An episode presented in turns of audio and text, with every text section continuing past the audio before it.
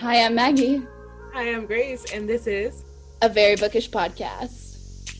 Hey guys, welcome back to episode two of a very bookish podcast. We are so happy you guys listened to episode one, and now you're here for episode two. I am Grace. And of course, I'm Maggie, and we're just gonna cap off a little bit about episode one. Um, great responses. Thank you so much for watching and subscribing. And a little update is we are on YouTube, Spotify, and podcasts, Pocket, Pocket Cast now. And episodes will go up at 12 p.m. Central Time on YouTube and 6 p.m. Central Time on Spotify and all the other web websites. Um, that's how we planned it. But anything to recap for this week, Grace? Uh, did anything happen interesting this week? Your giveaway? Oh yeah, duh. Um, I have a giveaway going on on my Instagram with uh, a Barnes and Noble edition of How the King of Elfhame Learned to Hate Stories, which just came out, and I'm really excited about it. And I think that's definitely the artist in me because I love fan art so much, and like I love when people like draw pictures and everything. And now that a book has those pictures, I'm just like yes. And I loved Folk of the Air like a lot. Um, so seeing it have like that type of book, I was just like, yes, I really liked it. So there's a giveaway for that. You guys can check out my Instagram. Of course, my links will be in the description for this podcast. But I think that's the only thing. I think I'll probably remember something later. Who knows? Yeah, no. And then um, just an update between us two. We do have our monthly unboxing for at the Bookish Box. Um, we have that unboxing. So if you haven't unboxed it don't look behind me. But um, that's going to be on grace's um, instagram. You can go to her igtv videos and our november unboxing will be there. But i think that's mostly all that's happened this week. Um, if anything just look down in this description and those will be all the links. But it's time to introduce you to our first ever guest on the podcast which is Selene um, and her ats are at moon girl reads underscore on TikTok and Instagram. So welcome, Selene. Hey guys. Oh my gosh. I'm so excited to have you on. I'm so excited to be here. I'm literally like, I'm so happy you guys are doing this. It's gonna be so we're gonna have so much fun. Yes, we are. Literally when we we thought about doing this podcast and we were just like, oh, how cool it would be if we had guests. Like you were literally one of the first people that popped into our head. You were really? the very first for me. Wow. Yeah. Oh sure. my god, that's so fun. Yeah. So um kind of just to like get the ball rolling and stuff. Um one of the first questions is what got you into reading? So like was it in middle school or in elementary school? Is it specific book? Was it a TV show that you watched or TV and then you read the books or I honestly I've been reading ever since I was like a little kid um my parents really like to brag about me because like i was one of those like first grade kids who was reading at like the seventh grade level. I don't i kind of just um i just love to read. Everything about reading was fun. I really liked um when i was little you know those like books i think it's like the poison apple series where it was like all these like girls and um it was just about like ghosts or like creatures and stuff. I really liked percy jackson and like harry potter. Those are my favorites. I had such a crush on percy I thought we were gonna get married. Um, but that's not neither here nor there. And I kind of fell out of reading though recently. No, yeah, if you didn't have a crush on Percy, like, what's wrong with you? He's just beautiful. Everything about him is great. I I feel like as a child, all of us had a bookish boyfriend as a child as well. Oh, yeah. We were all oh i this man is real and i'm going to marry him when i grow up. That's what all of like our oh, childhood I, definitely thought yeah. I was like i'll go to camp half blood and i'll marry him. Oh yeah. I remember the first time i ever read like i was just like man this dude is where can i find him? I literally thought that. And of course that has carried throughout adulthood because like now it's a really long long list y'all still pretend that y'all. Oh. She's okay. Oh. Grace's no, brother walked, walked, in. in right, right when I said I was gonna marry Percy Jackson. That's okay, the most okay. like other people They're hearing to it. how much you care about these fictional characters and how they're your no, boyfriend, yeah. your husbands, and they're just like, "What are you You're talking crazy. about? Yeah, and we're just like like, he's not real. I'm like, shut up. Yeah, he is. yeah. I think either of oh. movie watchers are like the second, or like people who watch TVs and obsess over like certain characters. They're like second tier to us. They kind of know the No, yeah. struggle that we kind of go through with that. But book readers, we're on a different level when it comes to book boyfriends and book girlfriends and all of that Mhm. for sure.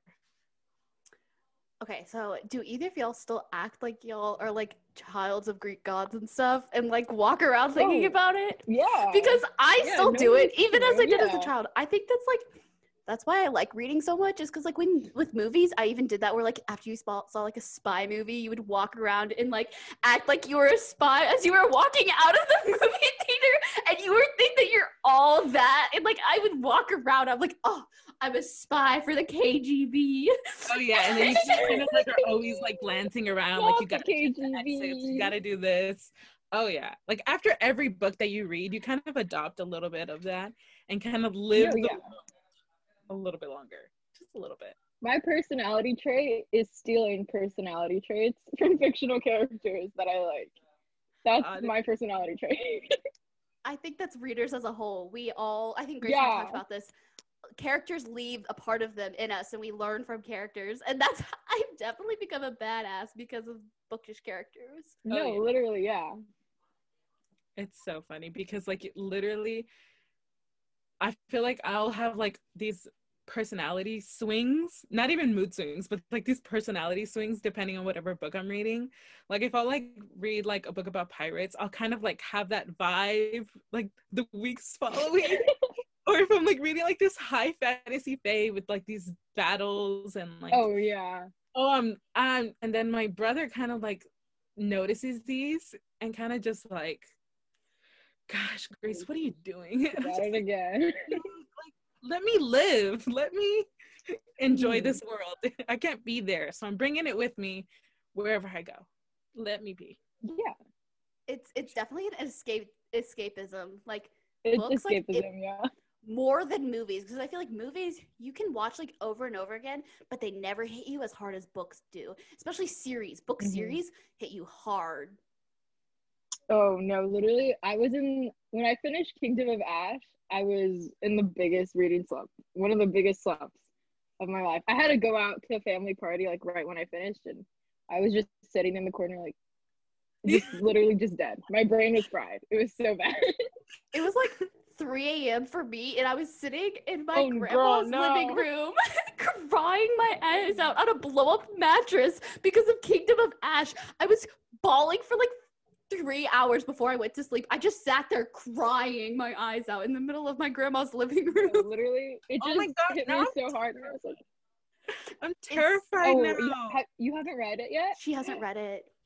I, okay okay okay so like okay so i'm finally starting to read throne of glass i read uh, so th- uh, to be fair i read throne of glass six years ago and crown of midnight six years ago okay? And then i stopped Okay. because i was i had a reading slump and had been in a reading slump for about six years now until this quarantine started and then i picked up again. And so i read i finished crown of midnight read some other book and then hit my reading slump right after. And i'm glad that i did because could you imagine me waiting? And you guys like most of you guys who have read throne of glass and read the whole series as it was coming out you guys had that big gap of waiting for i think for for the last book right i don't I have bad because I just read it this year. No, yeah, Yeah. me too. Some people had to wait like a year because there was like Tower of Dawn, right, and then Kingdom of Ash. The patience. That's why, like, I hate I hate reading series that aren't complete yet, oh, or where the book's not coming out in the next like three months. Like, I hate. I, I'm so bad at that because I'm so impatient. I really that's bad. exactly why i didn't start an ember in the ashes until like now because now I'm done. so scared to read the fourth book. I haven't bought it yet. I'm scared. I I only read this far and I refuse to read it because I don't want it to end. But like, oh, I need to read it and I want to read it. i feel I'm that. scared. I'm not touching that. That's like literally my favorite fantasy series, and I will not buy the fourth book because because I hate endings. Like even if they're happy endings, even if if they're like nice endings, I just don't like when things end. Kind of bad, but like, when it I just don't want to see it kinda end. left feeling That Yeah, and it's like, so how do I fix this? Like, it's over. Yeah. I could just, re- I'll probably just reread it multiple times. Yeah. Oh yeah, I've reread Throne of Glass multiple times now. Um, I just start rereading from Heir of Fire, and I only read chapters with Rowan in it. Rowan Karpenko in it. So, Um, Yeah, that's the thing. That Heir of Fire was kind of like it's really long, and like the only parts I liked were the ones with like Rowan and Aelin, and like a few of the chapters towards the end. But I don't want to spoil anything for Miss Yeah. Grace and the other reader viewers who haven't. yeah. Well, that's why I'm glad I read it when I did because I wasn't on BookTok yet when I read Throne of Glass, and that's what got me on BookTok was Throne of Glass. But so I didn't get spoilers at all, and I read it within a week. I read Throne of Glass within a week because I would read from like Dude. 1 p.m. to 3 a.m. And that's when I would read it nonstop. Stop Stop to go to the bath. No, I would read it in the bathroom because I had my phone. So I would just scroll and read it No, on my yeah. phone. I got spoilers for every single death of Throne of Glass in my own BookTok comments. In my own comment section. In my own That's comment the section. worst. That's like all of the literally the were spoiled. Yeah.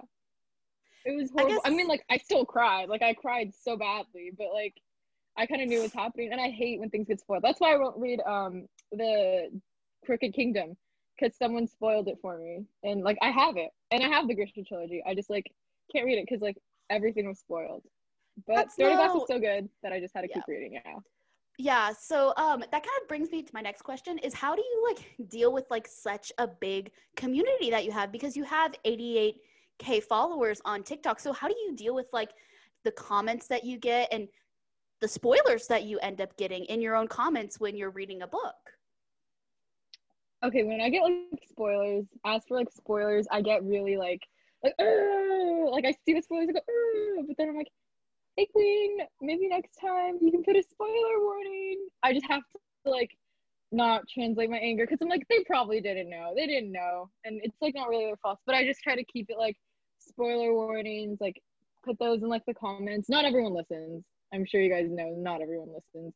And that's the thing with having like so many followers and it's just like like crazy. Like sometimes i forget. I'm like 88k like eight, all of these people follow me like i don't know. I kind of just post whatever i want to post and sometimes it blows up and sometimes it's it's just it's crazy the entire like because like one video can blow up like just one because i had one video blow up and it's almost at like a million likes right now.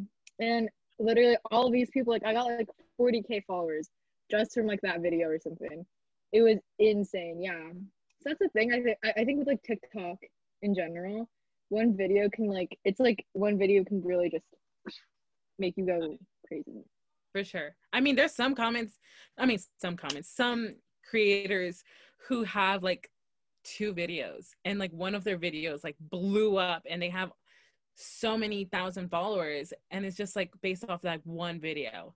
And it's so, exactly yeah honestly Yeah, crazy. I definitely the algorithm like, is so weird Yeah, I also think it's like when definitely when I see a video pop up, pop up, I like try to go to their page, but then I hit up hit end up hitting the follow, and then I don't realize it, and then so like I scroll past. So sometimes I have to like go back and like look at all the people I follow, and I'm like, when did I follow you? I don't remember. No, I do that. I accidentally follow people back sometimes. And I'm like, this is like a 30 year old mom from like South Carolina. I don't know why I'm following her. She's like four videos, and one of them is like her dog in like a tree. so I'm just like, oops. It's so it's really funny. But like, I love all my followers. Even you, 30 year old mom from South Carolina. Not sure what you're doing. Hopefully she watches this. If she follows you, Yeah. Post if about it. If she sees this, hey queen. um, okay, so since you do have this big platform, how do you deal with like the ups and downs of those videos where you get like you have like I see creators who they have this constant like over 20k views per video and like a ton of likes per video, but then you also can scroll through their feed and you can see where there's ones that get like less than a thousand views Yeah. or like like how do you deal with that? Like how do you mentally like are how do you process like oh this video didn't do okay it's okay and move on or like what is your process for that It honestly it depends because sometimes like I won't put in so much effort into a video and it doesn't get as like many views or likes as like I would want. And I'm like okay it's fine. But like especially for videos that take me such a long time to do and when they don't really blow up or I can see that you know it didn't get on the for you page or for some reason like I have all these followers but they're not seeing like all my videos that's like I think when it gets really really hard and I think BookTok as a whole is having like that kind of problem especially like right now.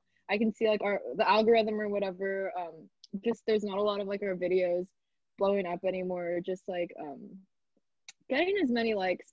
And it's it is really really hard. But then i'm like okay it's i'm not making bad content. Like my content is still good. I and it's just like reassuring myself. Just like letting myself know that there's nothing really i'm doing wrong. In in the end it's like an app. And there's like an algorithm. And there's just people and the truth is sometimes people don't want to see or they're, they're not like super interested in what i'm posting. And i'm like okay that kind of sucks but you know it's fine and like i just have to tell myself that you know what i'm posting is still good what i'm posting I like my own content. I never post a video I don't like, or I wouldn't like like if I saw it on another person's account. So it's just letting myself know that my videos are still good. I'm still cool. You know what I mean? Just like looking at myself in the mirror and being like, it's okay, girl. You'll get them next time. Grace, do you have a question? Yeah. Um, so what are some of like the best things that you that have really like made you feel like that heartwarming feeling because you have such a big platform like i know that there's negative things out there but what are like some of yeah. the things that like have really just like made you feel this is why i do it i get like dms sometimes from just like a bunch of people and i got a dm from like someone in the philippines and they were like so much because I'm, I'm half filipino and they're like so much stuff from the philippines i love you so much like i love your videos and i love your content and i was like you're about to make me cry. Oh my god, it was, it's just so cute. Or I'll get like sometimes young kids DM me, or just like people, and they're like, I don't really have a lot of friends who read, or I don't have any reader friends. Can we be friends? And they have like zero followers, or like three followers, and I'm like, yeah, okay, we're friends, and we'll just like talk about books.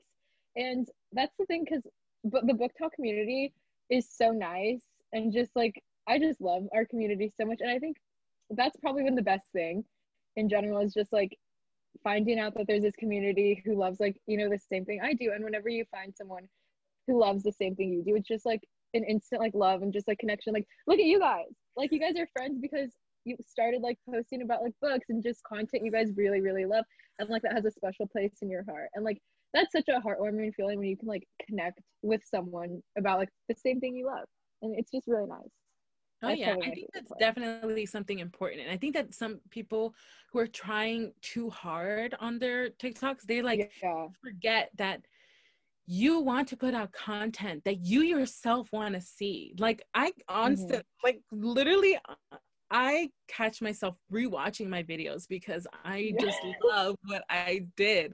Like I'll rewatch videos and I'll just keep laughing at it because I'm just like, yes, like that's exactly how I feel in these videos. And I'm pretty sure so many people do. And like, if you honestly do not go back and rewatch your own videos, you didn't put out content that you really love. Exactly. Yeah. Yeah. Because I don't know how many times I've rewatched. Half of my views are just me. Yeah. yeah. Like I think I about have, that like, too. My own account, and I'm just like. no. Yeah.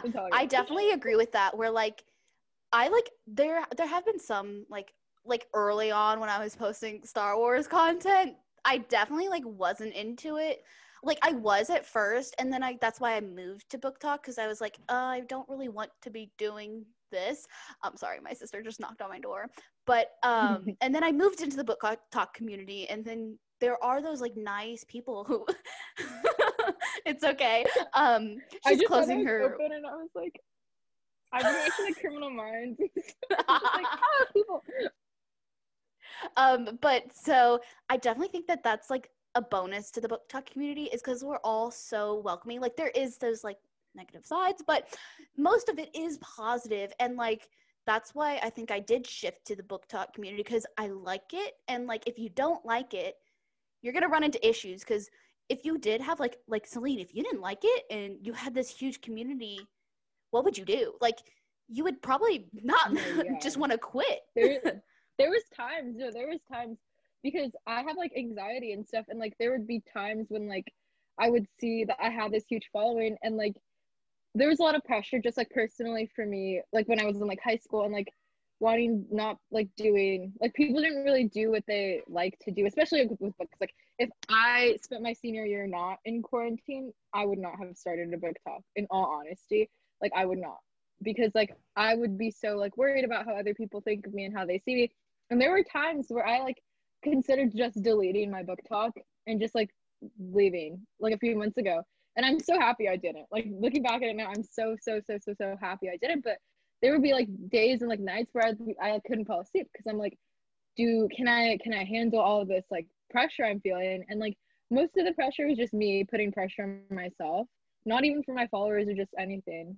So that was like a really huge thing. But I'm so happy I stayed, and I'm so happy like I realized it's okay to love this thing that you're doing and it's okay to like be happy and do it and like it's once you like start putting pressure on yourself and once you feel like you have to read and it's like not because you want to read that's when like things kind of just like start getting weird but then i was like okay just like relax for a little bit you don't have to do a lot and then there was like a lot of drama going on during the BookTok community literally like three months ago Oh and yeah. that's we'll talk about that later because oosh Oh yeah, that's one of our questions we have is how to deal with that.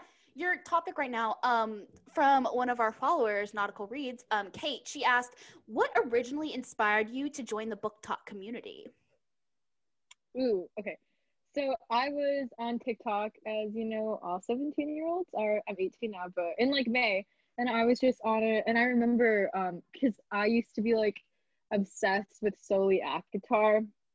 We've grown, but I used to be obsessed with Everybody kind of went through that. phase. Everybody went. No, it was. It was a phase. we all went through that phase, yeah. It was like And the there's- there's no we that all went through it. phase. Yeah, Early, Because like I joined, I joined at the peak of ACOTAR time.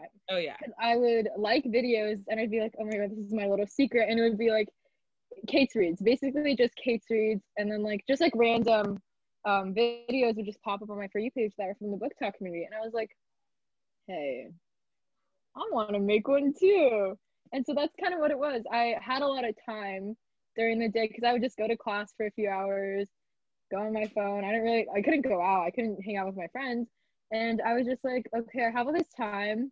I have all these books. BookTok, you know? Yeah, I definitely joined at the peak of I I got onto the BookTok community at the peak of at the peak of ACOTAR, um, because I feel like ACOTAR blew up a lot more than Throne of Glass did, but it was Moss Trash, um, Beth, who with her cosplay, she's how I got onto the book community because I was doing so Star Wars gorgeous, cosplay. Yeah. Oh my gosh, I love her so much. Um, No, I I, want- have like a crush on her. I have a Oh I have a I like- hardcore crush on her. No, she's only three she's- hours she's away just- from me. She's like, yeah. Hey, girl. I definitely was like, because she m- talked about moving to where she moved to, and it's like three hours away from where I live. And I was like, hey, like she was going through a hard time, and I like commented, I was like, hey, if you ever need somebody, I can drive up because it's not that far, and like I could take you out like platonically, like I'll like Yeah, have yeah. like have you a good time. But she's how I got because with her Feyre and Cassian cosplays, that's how I got Mhm. onto the book community. God. I remember Oh, yeah, seeing her videos would Cassian. pop I up, was like, yeah. Yes. I was so No, happy. her cosplays are so good. Her Oh, so Feyre good. cosplay and Manon Oh. cosplay. Her Manon cosplay the is top Manon, tier. Manon. Ooh, no, I've never seen a better Manon cosplay. I know her Bryce Quinlan cosplay from Crescent City. Her Ooh, Bryce is amazing. It's like it's no, literally it's so good. when like so I finally read Crescent City like last month. I was just like, I I'll finally read it because like everybody was like it had died down to the point where nobody was really Yeah. talking about it. So I couldn't run into spoilers anymore. And I'm like, okay, it's time to read it. And as I was reading it, like literally her cosplay was how I pictured. it. that was just like, No, no, yeah. that's She's her. so good. So- Yeah, no. Do y'all want to start a fan club? Um, Moss Trash, Ma- Mass Moss Trash, Trash um, fan fan club. club. Um, Oh, yeah. Beth, if you're listening, which she probably will never listen to this, but Beth, we are supreme Please followers of you. of you because just any any cosplay she does like Yes. like instant like, Automatic. instant like. It's like an automatic. And she's so genuine too. Like if you like watch her live videos, she's such a genuine person and she's so nice and she's just she makes great content and she works hard and you can tell that she loves to do No, what she, she does. she works so hard yeah i can tell she works so hard in her videos i can't even put like mascara on sometimes and like she just gets so dressed and just so prepared for literally everything and i'm like that is dedication. like the Oh, yeah. detail she puts into her Manon cosplay. Like if you look at the outfit, it's like she's wearing layers of clothing for this outfit. No, yeah, her wigs too. Like I don't, I'm, not, I've never worn a wig. Like I'm not good at like any special effects, any like makeup or costumer. But her wig, like she does it so that it like looks like her actual hair. And I I'm got like, the wig that she got. I got it because I she recommended it and I was like that's I was like that's the hair I want and she like talked about it on her live and I went and bought it off of Amazon. That's when I Yeah, texted like you automatic Grace. purchase. Automatic purchase. Yeah, that's what I was that's how I messaged Grace. I was like, "Should I buy it?" And Grace was like, "Yeah." And I was like, "Great." Go for it. Full set, yeah. but yeah, she's definitely like how I think she she deserves more hype. I think I in the cosplay realm because she puts yeah she doesn't cosplay like a bunch of stuff but she's starting to branch out too which i think she needs to get more recognition because i feel like there is this kind of like not it, this like ACOTAR throne of glass like suction in the BookTok community where if you don't talk about it that's how i've lost like my views would my views are only up when i do mention ACOTAR or anything Sarah J. Maas. I noticed that because like if you Yeah. like you can go to my page i just hit 90k likes and like majority of those likes are from Sarah J. Maas content where one of my videos got like 34k views and like 10,000 likes or something and that was a Sarah J Maas content and Mm-hmm. so I feel like, how do you deal with this? How did you deal with it? Because I know you don't talk about it much anymore because we all know Sarah J. Maas is a problematic author in her, her own world, and the representation that she Mhm. has in her books is non existent most of the time. But how did you deal with the shift from all the Maas content that we were getting to like shifting to like different types of content that you were producing? I I initially like if you go and you scroll like to the beginning of like my page, ACOTAR, Throne of Glass, ACOTAR, ACOTAR. But um I started just realizing like, hey, there's so many more books and there's so many more quality books that, you know, I I will always love ACOTAR, yeah, and I will always love Throne of Glass, but I recognize like I'm not represented, like who I who I am, like I'm a person of color. I'm like someone who doesn't really label who I like and like just like everything. And you know, there's other people of color and other people in like the LGBTQ plus community and like you have to listen to those voices and realize hey like I might love this book but I have a large platform and I'm not going to continue pushing you know these books and this content. I love the storyline and I love high fantasy and I think and I you know a lot of people say Sarah J. Maas is a bad writer. I kind of like her writing style. Like I kind of enjoy it. I love like foreshadowing. I love like symbolism and I wouldn't say she's the best person at it but I love how she does it and I really like you know her world building and like the characters she comes up with and the world she comes up with because I love high fantasy. So I'm just like, oh my god, wait, I just lost my point. okay, no, um, so it's like okay, realizing you know like okay, I can love this high fantasy and like I understand if people want to read it, like you know for like the high fantasy, I think they have she has great romance, you know, just to encourage um buying like secondhand, um using like thrift like going thrifting and just like I kind of push for that, but I also recognize like okay, I have a larger platform. I can push like me myself. I can push for different books and I can push for different genres. And it was just kind of taking a step back from content I know will give me views and will give me followers and just realizing, hey, I could affect so many more people because if I loved Throne of Glass and ACOTAR and now I love these books, so could so many more people and like not to be kind of shady, but there are some bigger creators who have been like, I will only post Sarah J. Maas content because it gets me likes and it gets me views and it gets me, money. And I'm just like, I don't think that we as a society, as book talk, need to keep doing that. Or should it have ever like, you know, been doing that in the first place? And like you didn't tell me you were gonna bring some just- tea today. yeah. No, tea? Tea?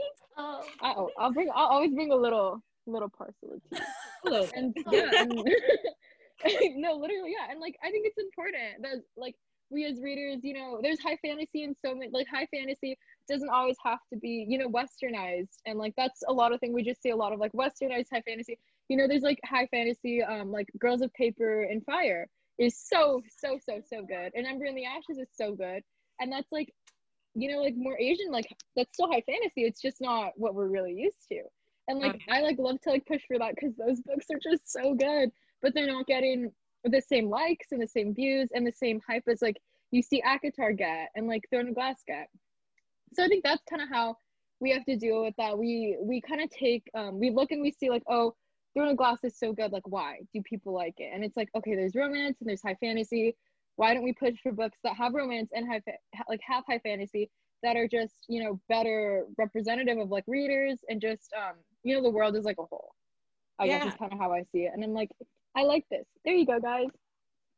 Yeah, because I- there's so many books out there. So many books out there. No, yeah. so many different amazing magical systems the world building is incredible these character developments are like top tier and no one has heard of them because nobody talks about Exactly. it. and that's just such mm. a big kind of letdown because one every author puts like their sweat tears you know everything mm-hmm. into the book that they pushed out.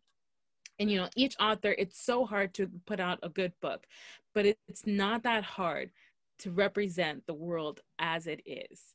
Like there are so many people around so many different types of people so many different types of skin tone so many different types of body so many different types of every little thing that you can put into a book and it's not that well i have no experience with this type of people That's such a BS excuse.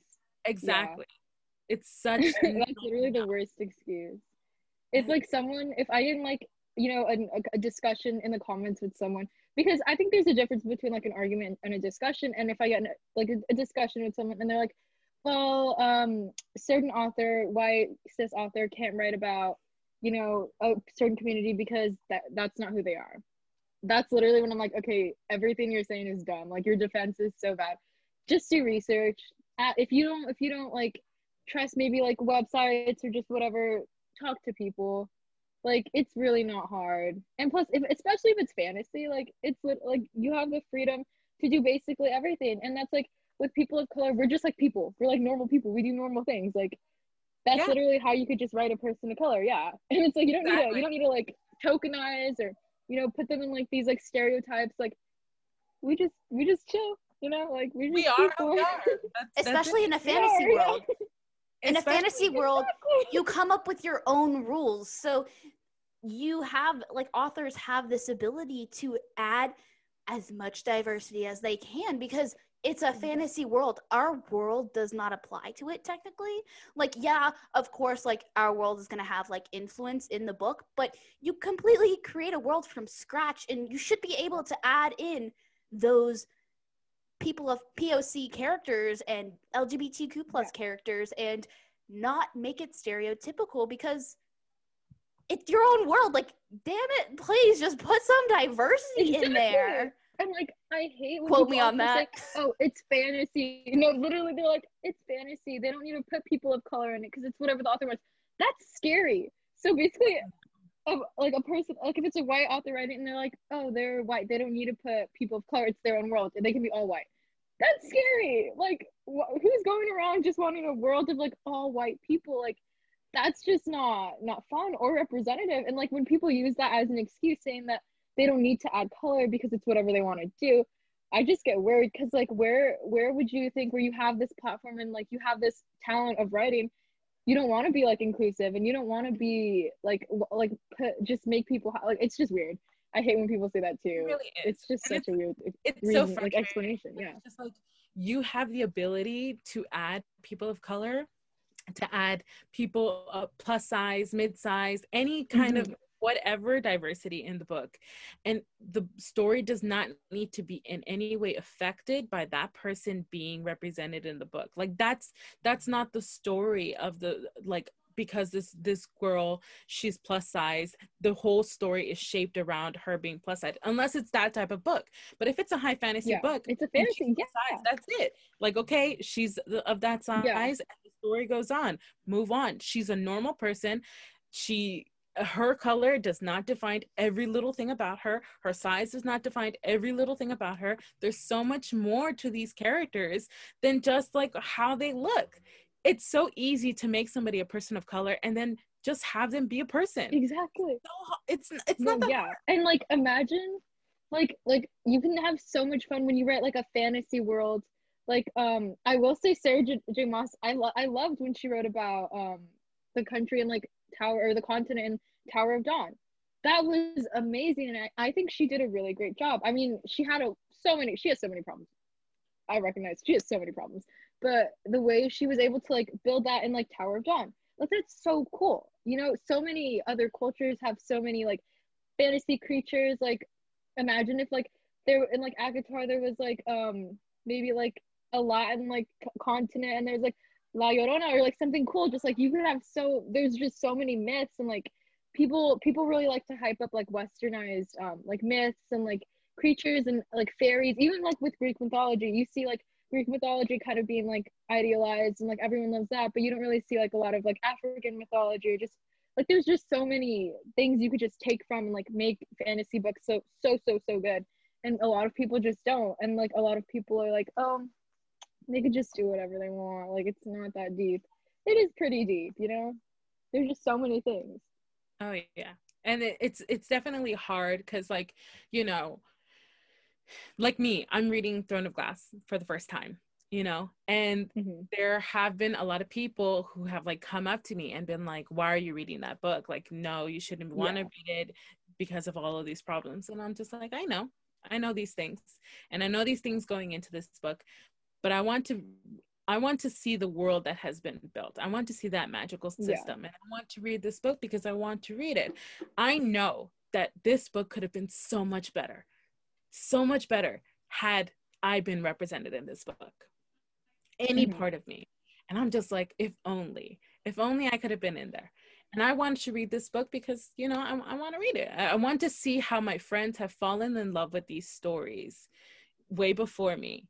And I want to fall in love with them too. And I want to read this book and I want to read this series. Does that mean this is going to be the only series that I'm going to obsess over and never want to read no yes? Never. exactly Never. ever. Oh my gosh. And then it's so crazy to me because, you know, like I joined B- BookTok like many other people did during like the peak of ACOTAR. That was like my thing. And I didn't, I actually joined after I had finished the series. And so when I finished it, like I loved all the content coming out. And then like I was just like, okay, so like what now? What am I going to read now? And then people started recommending all these books. And I'm kind of slowly making my way through all of those books. But then I'm also finding all these amazing other stories. And like everybody was talking about it in Ember in the Ashes. Like I would see it every now and then. And then like I was like, okay, great. But then I heard they're still, it's still not done. And I'm like, "Mm, gosh, I, I don't think I'm gonna be able to handle that because It's done many now. love it. Like literally, so Yes, many it people now. love it. And when I tell you, when I read, I was reading it slowly. I was doing a buddy read. I was supposed to stop like at chapter nine or something. And then like I realized I'm on like chapter 15 and I had to message her and I'm just like, hey, so um hey like "Well, where are you in the book? And she's just like, oh, I'm on chapter five. And I'm just like, oh, um, so um, do you think it's better if maybe we just finish the book and then we'll talk about it after? And she's just like, oh yeah, yeah, yeah. And I'm like, thank God. And I just Yeah, sped through the you. book. I loved everything about it. And Dude, that love Elias that I had for this book. I had It's- it for yeah. Agatha. And it's just like so many Yeah. different books you can have that. It's not just like this simple minded thing. Well, I'm only going to read this type of book. I'm only going to read this type of author. No, that love that you have for that world building, for that romance, for these dynamic characters, you can find it in so many different books by Mhm. so many different authors. Like that emotion that you build by reading this book, it's not defined to only this person. You can put it to any other book. You can connect with any character. You can c- connect with any type of magical system because it is, it makes you feel like amazed, you know? So that mm-hmm. simple minded fact of like, well, I don't want to read that book because I can't really connect to that. Well, I don't want to read that book That's because so I'm lame. not in there. Like, no. Yeah, I a get I get annoyed yeah. when when people like of course Throne of Glass like has done so much. It's helped me with mental issues and stuff. So that's why it's a, it has a special place in my heart, but I understand that there's a lack of diversity in Sarah J Maas's content. That's why I started buying her books secondhand. And like I didn't buy her books when I read them. I bought Throne of Glass from thrift books and then I read them all through my library. And then I got all the rest of the books from half price books, but I hate when people say that they can't relate to certain characters because as a white, I'm a white woman.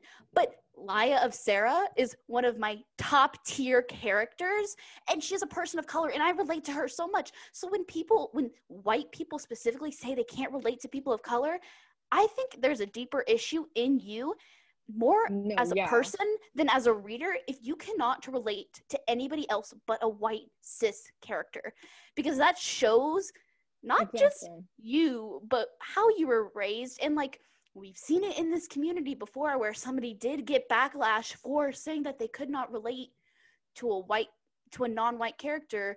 And i just i don't understand. Like i both of probably y'all understand too like how do you not like how how can you not relate to a character? Like Exactly. and like that's so stupid because I'm as a person of color for like my entire life until like, you know, this like moment right now where I'm finally seeing, you know, the rise of like diverse books being publicized and like just like getting those and like opening up my own horizons and like taking the time to like find books where like I'm a main character or like my family, like just anything where it's, you know, like not a white female basically for my entire life. And I'm sure like Grace like understands where I'm coming from.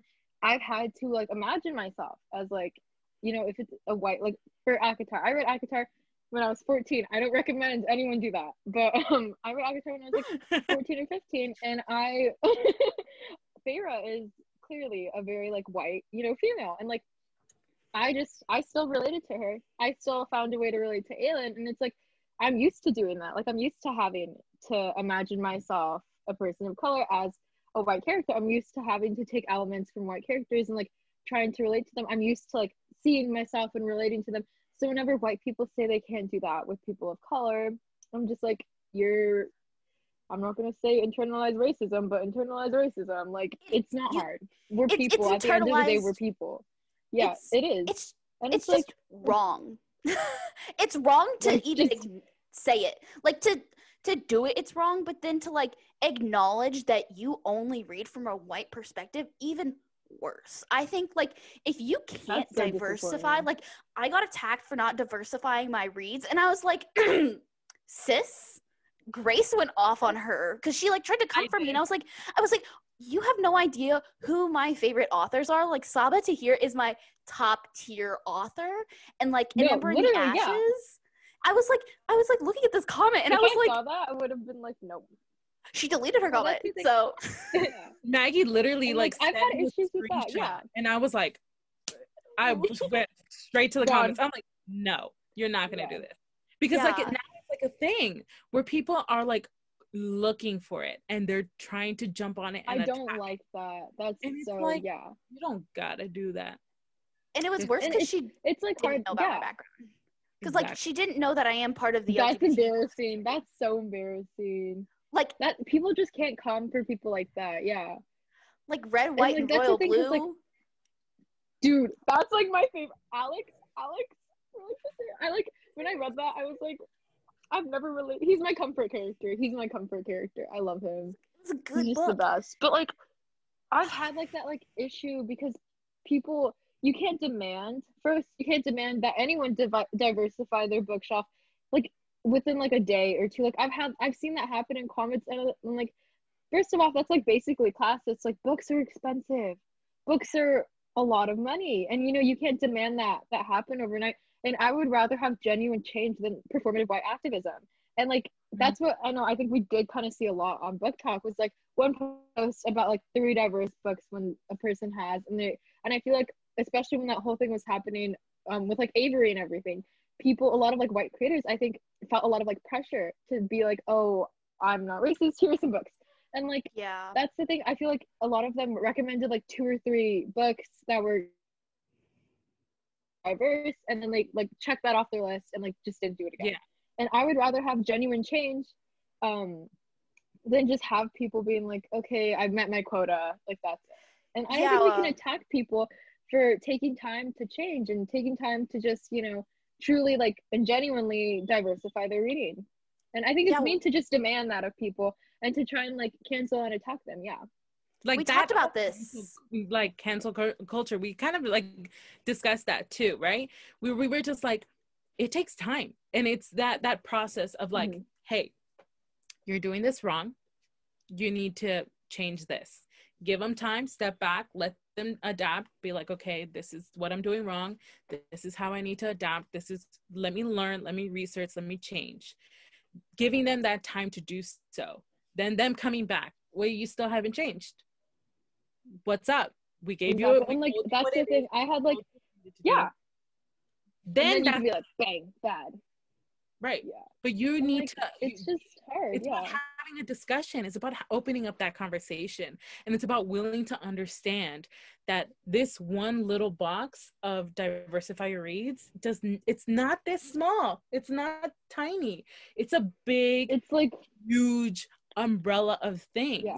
and you can't expect somebody to be able to get every single little thing of diversity like di- diversity covers so much things. That's literally the meaning of the word. yeah word. it's not just you know people of color or just lgbtq which you know i think so far have been like the major just front runners and like oh like doing this.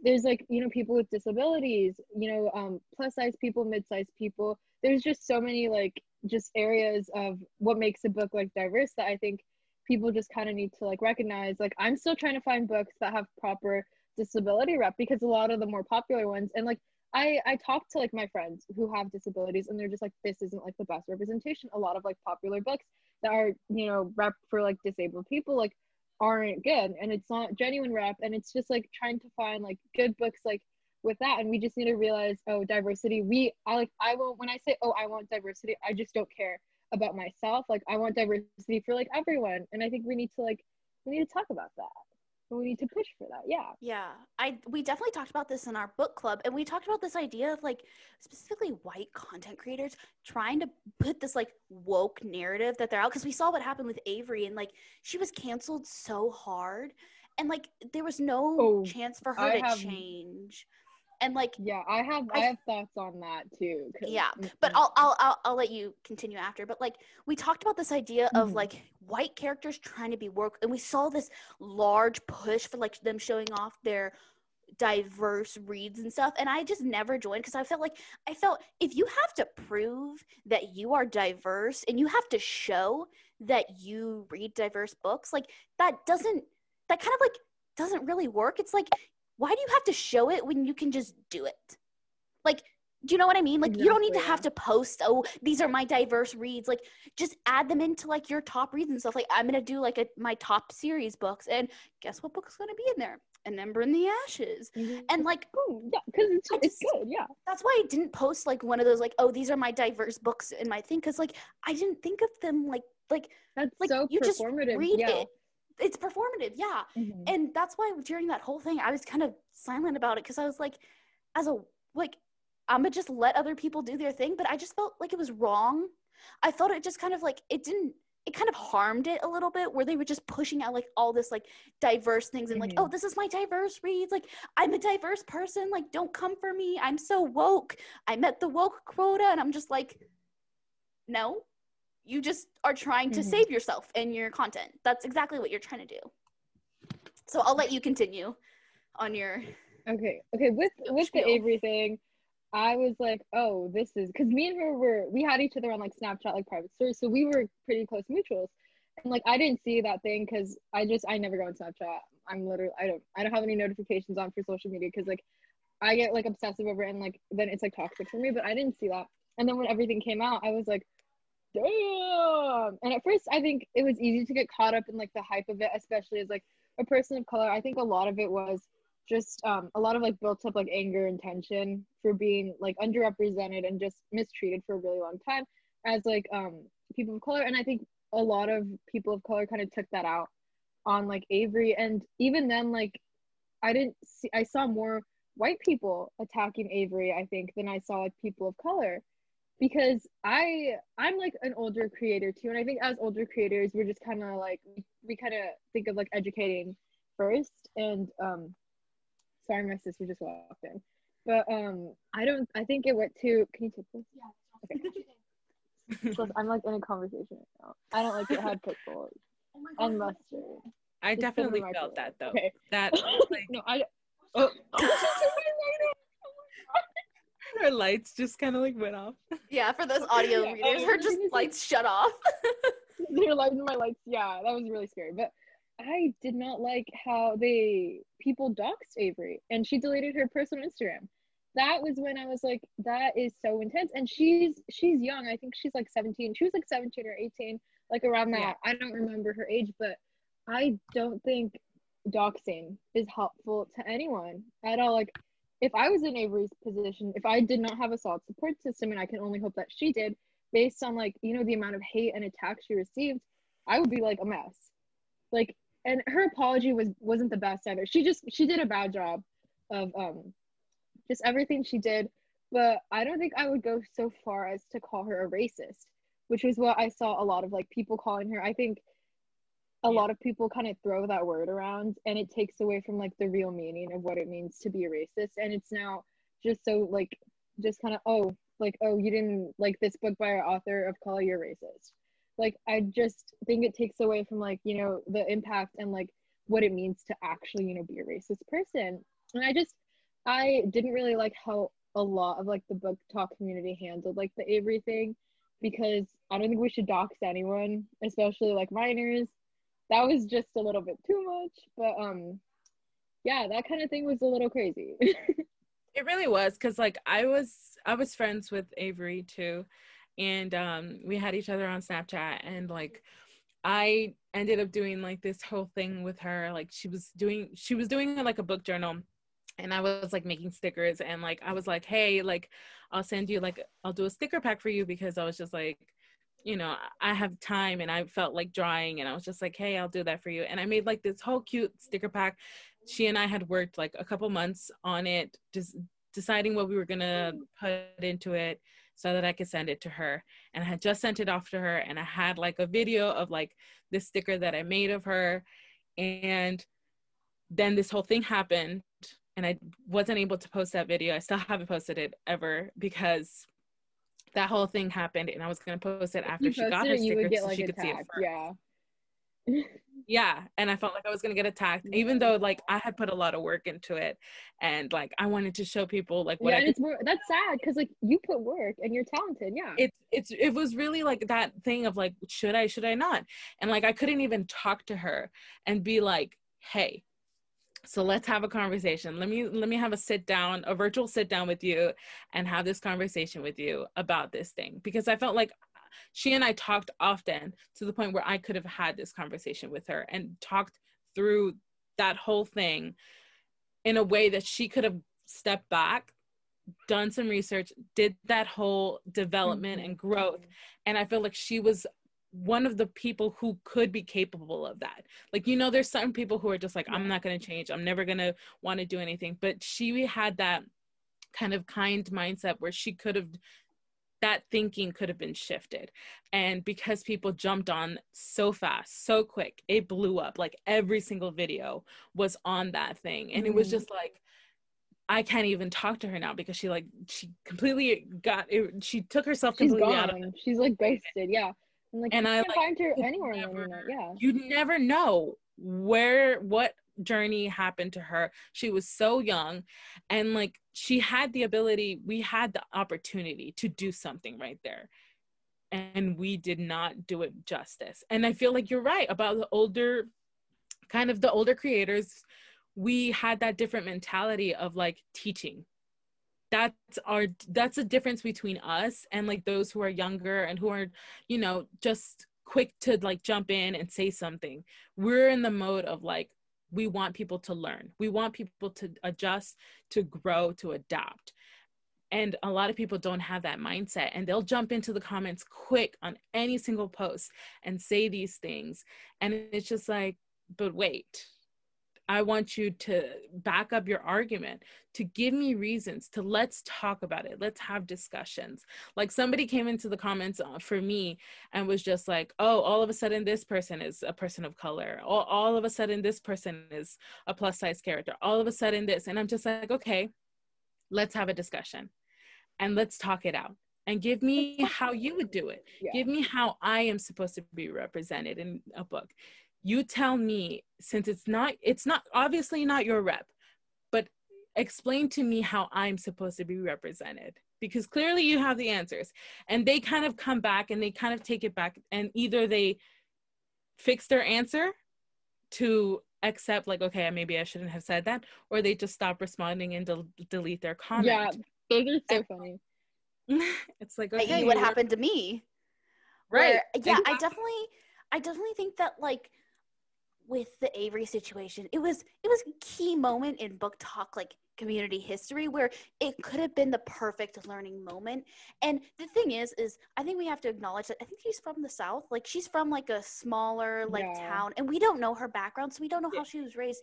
And like there are the subtle like racist traits that i even grew up because i grew up in texas so like i didn't It's learn like people are just product of their environments. Like you're not a racist person, but I was taught, you know, growing up a different way. Like my parents are people Yeah. of color. They taught me this. They taught me that.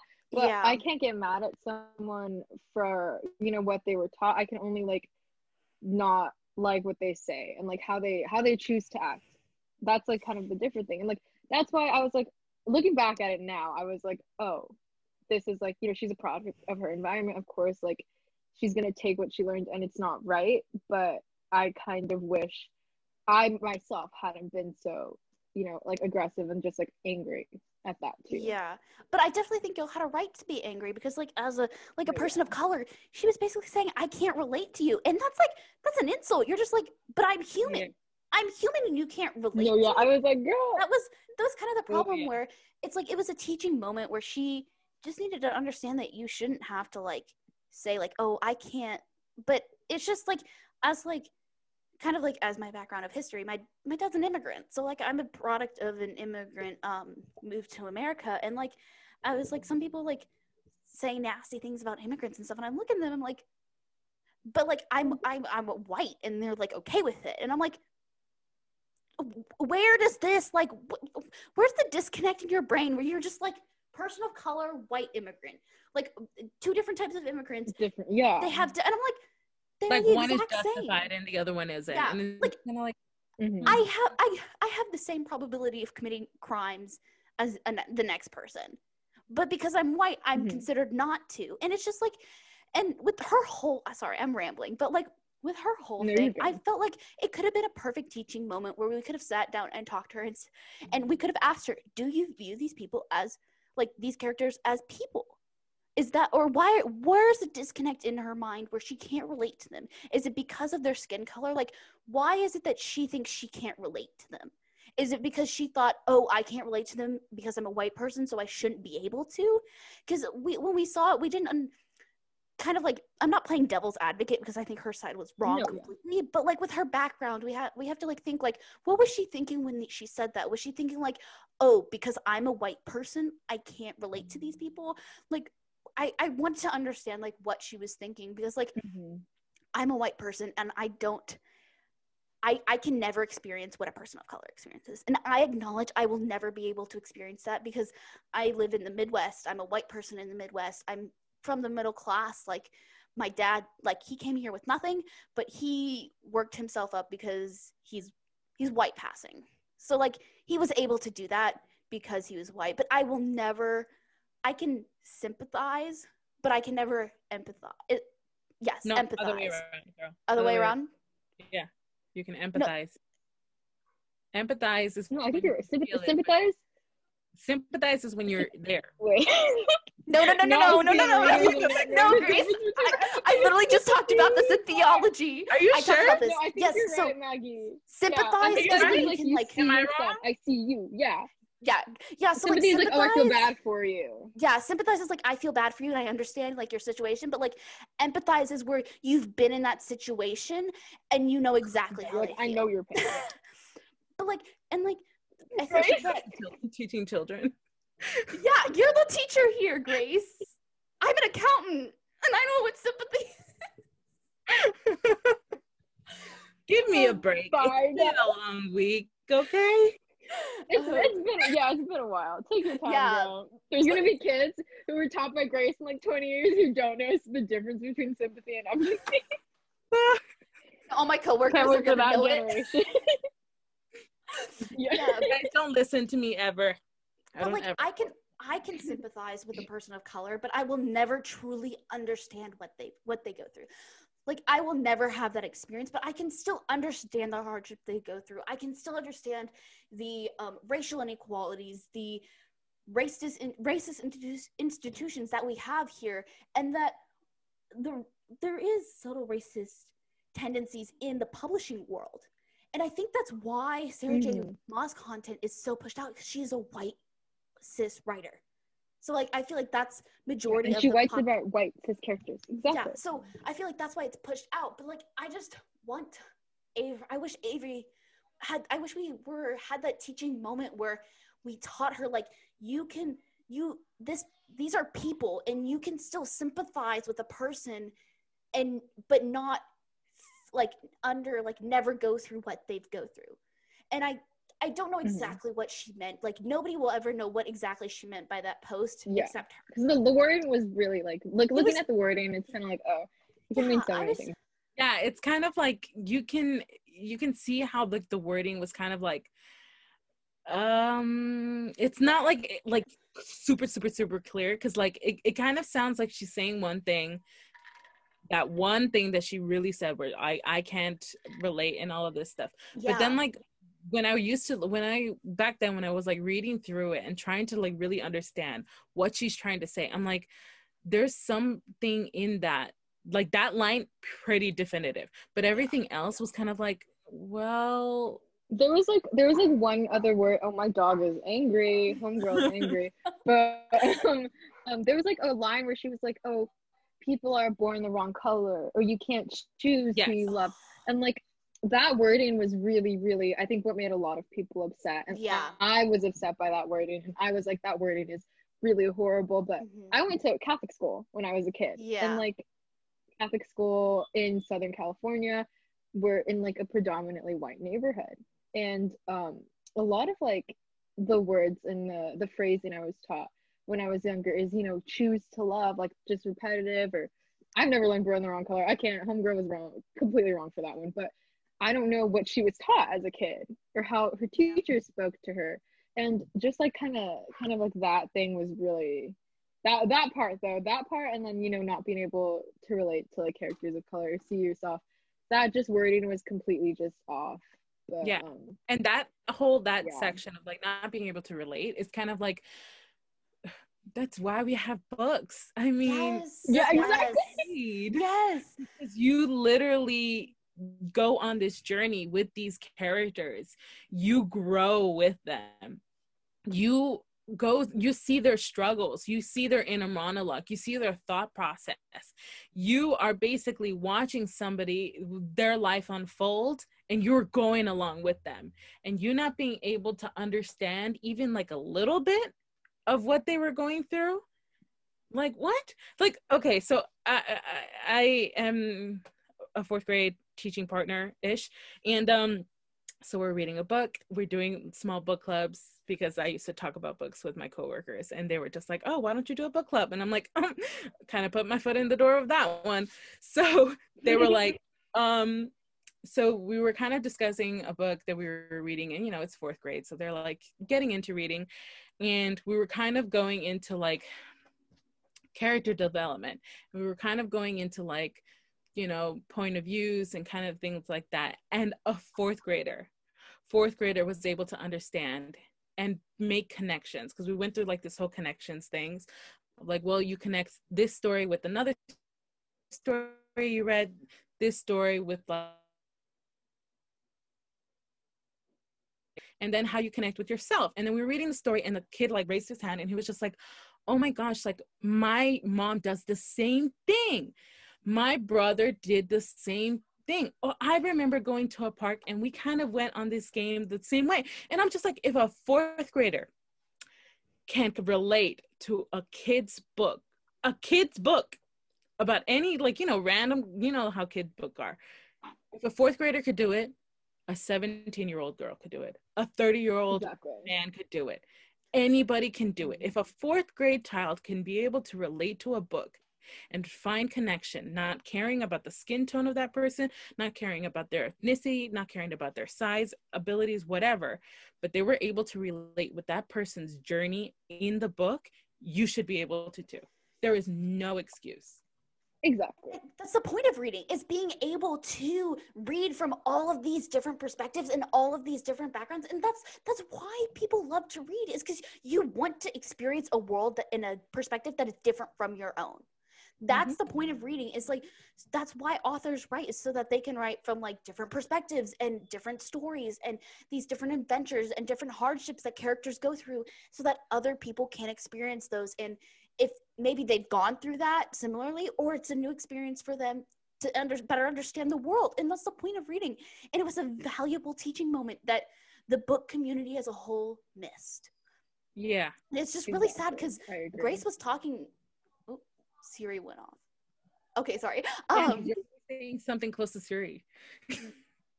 hopefully it didn't go off again. but but i just i we were talking about this and we don't know how she is. And that's kind of like the cancel culture of like we weren't able to teach her. And like that's why in one of my Mhm. like no nuance novembers i was like cancel culture actually doesn't teach people.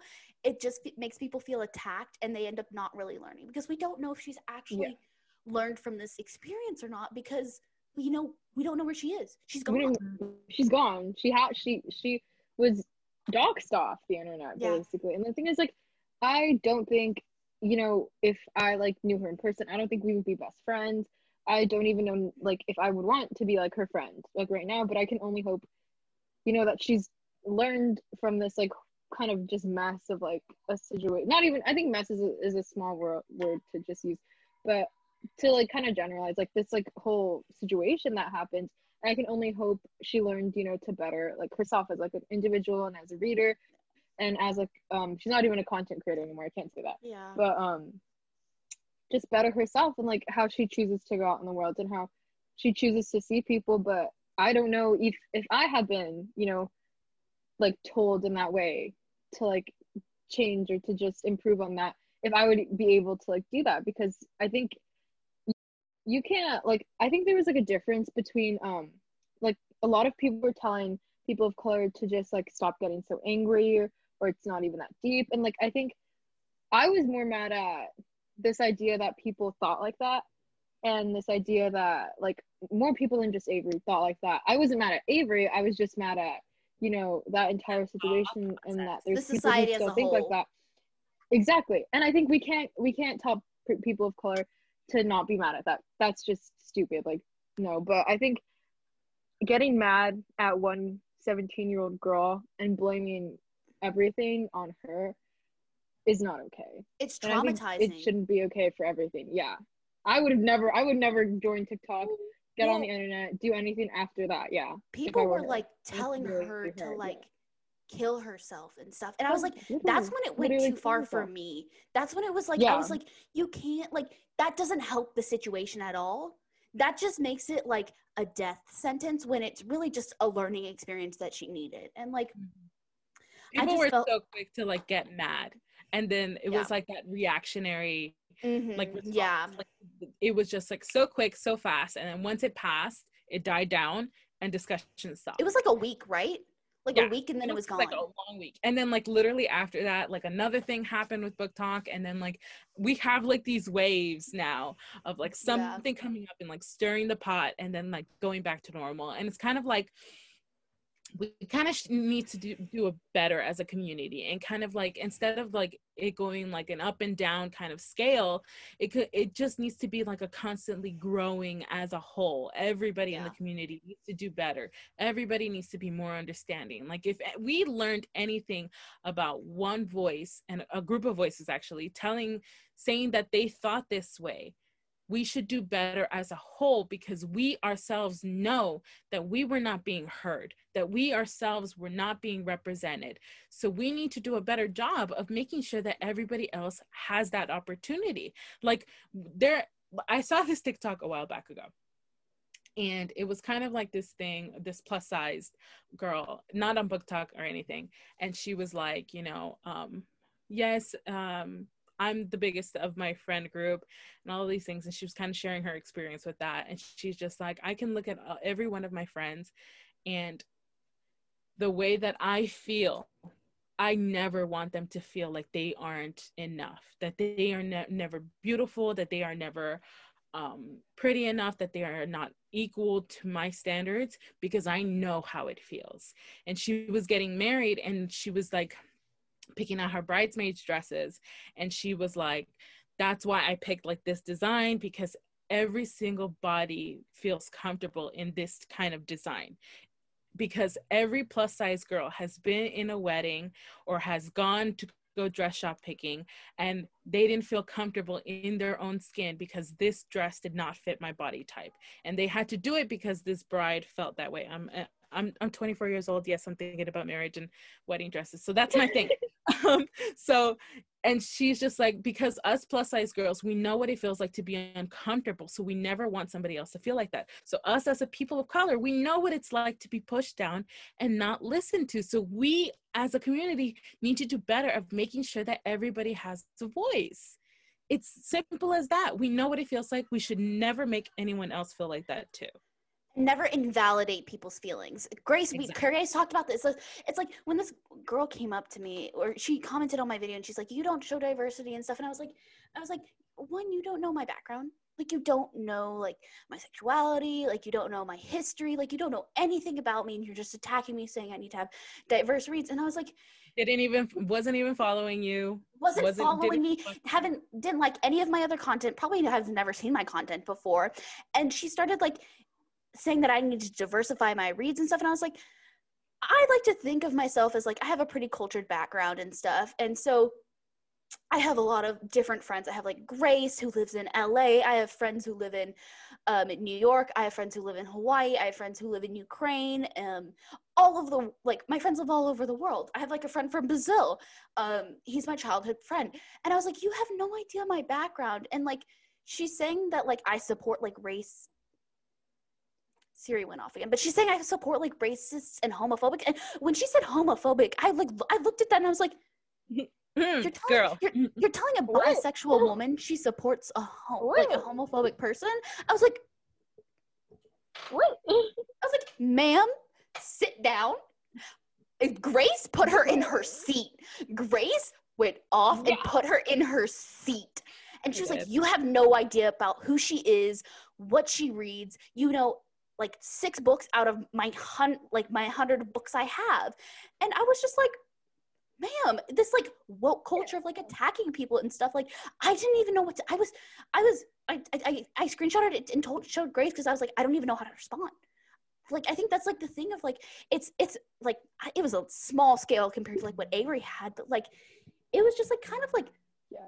like you feel attacked and like even for like And then you feel Grace- bad defending yourself. Yeah. yeah that's i felt that's bad. why i did it yeah that's why i did That's it the was- yeah. That's like, and that's why like you know, uh, Grace is a person of color. You and like you as like Maggie as like a white person, like you both can like defend each other Yeah. when like the time when like you need to. Yeah.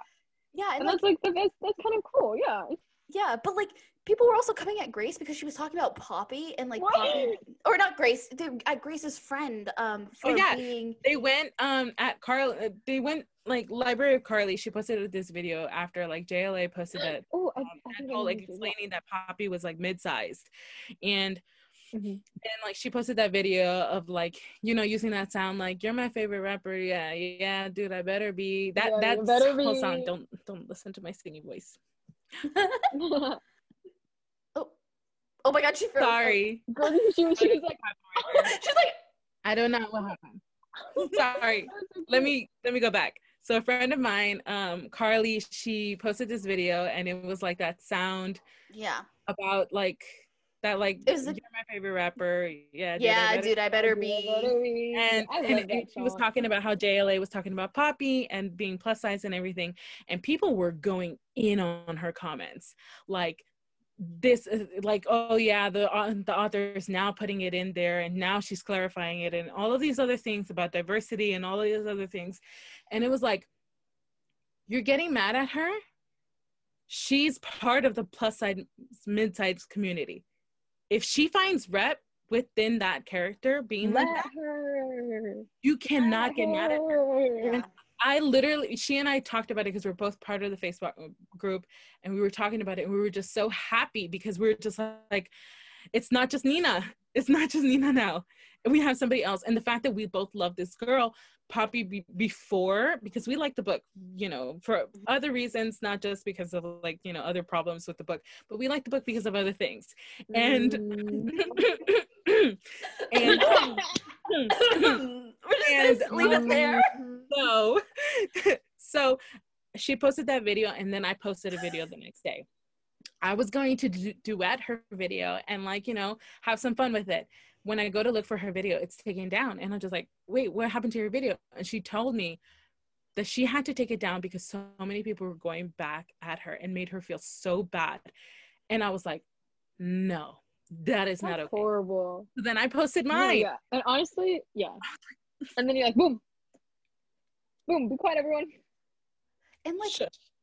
also i feel like i feel like people like have this like notion like grace was talking about it like how are you supposed to describe a character in like a story i think grace you were saying like how you were talking about it like oh did you just say she's plus size like like i Yeah. don't know if i would like like to Like- read a book like that and, like Um no. It's Yeah. like you just have to be I think that that's when, like if you're a good writer, you'll know how to do it. yeah like i it just it, it, it should come naturally and like that's the thing like what's so bad to assume that you know poppy was just mid-sized from the beginning. Like i Yeah. always saw poppy as mid-sized and from blood and ash it's, it's not my favorite book. I really like certain parts of the book Oh, yeah, It's- we it's, it's not my favorite book yeah. We But, know which um, parts. We everybody know which yeah, parts. I, I, I, stop oh no yeah she's very good at writing some anyways I kind of just assumed Poppy. I saw Poppy as like you know mid to plus size from the beginning because like never once did it say my rail thin hourglass hourglass glass shaped body, my flat tummy. Like it never once said that. And like people just kind of automatically assume that you know yes. people are supposed to all and like I think that's that's just kind of I kind of get why because you see like high fantasy books and that's basically how all of you know the main female characters look like but it was never specified oh poppy's like this and i know there's problems with like oh um just kind of like assuming rep and like giving authors credit for rep when there was really no rep but i just felt like poppy was just mid to plus size from the beginning like i don't know i feel like there's just a way she kind of wrote it and i was like okay but i'm not gonna say she's you know official Oh. rep until the, author says she is and when she did i was like yes i was right and like this is a great rep because Poppy, she's a beautiful woman. You know, she's she's having like these like endeavors with a very beautiful man. She's Desired. daddy. She's like just exact. She's desired. She's wanted, and that's where you don't really see a lot of like mid to plus sized women and and characters, especially in books. You don't really see them. They're not like the pinnacle of any attractive male. They're desired. They're just like the butt of jokes, basically. And like Yeah. is it and then she and then she t- says that poppy like poppy and nina are the only positive mid to plus size rep i can think of which is really just it's it's sad but like That- if people are happy and they feel happy it let them have this you know and i And I- hate how people just shit on like sorry bad word but uh, do you're that good you're good for you're good. yeah But I think it's also important to notice that Casteel and Math- Math- Matthias don't care about it. Like I think there's this high, like I think as women Yes, we tend yes. we tend to think that men care about our body size, and with Casteel and Matthias, they're like, I don't care. You are who you are. beautiful And it- thing on this planet.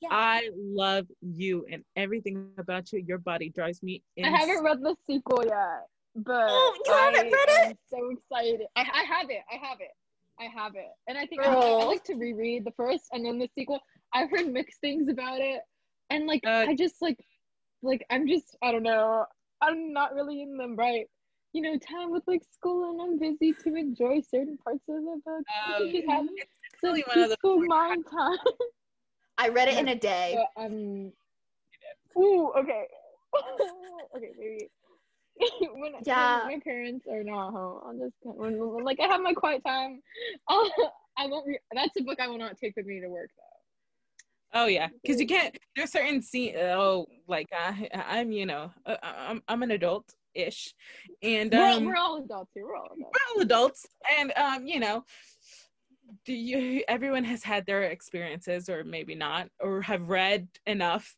Wattpad to, you know, fill it in, right?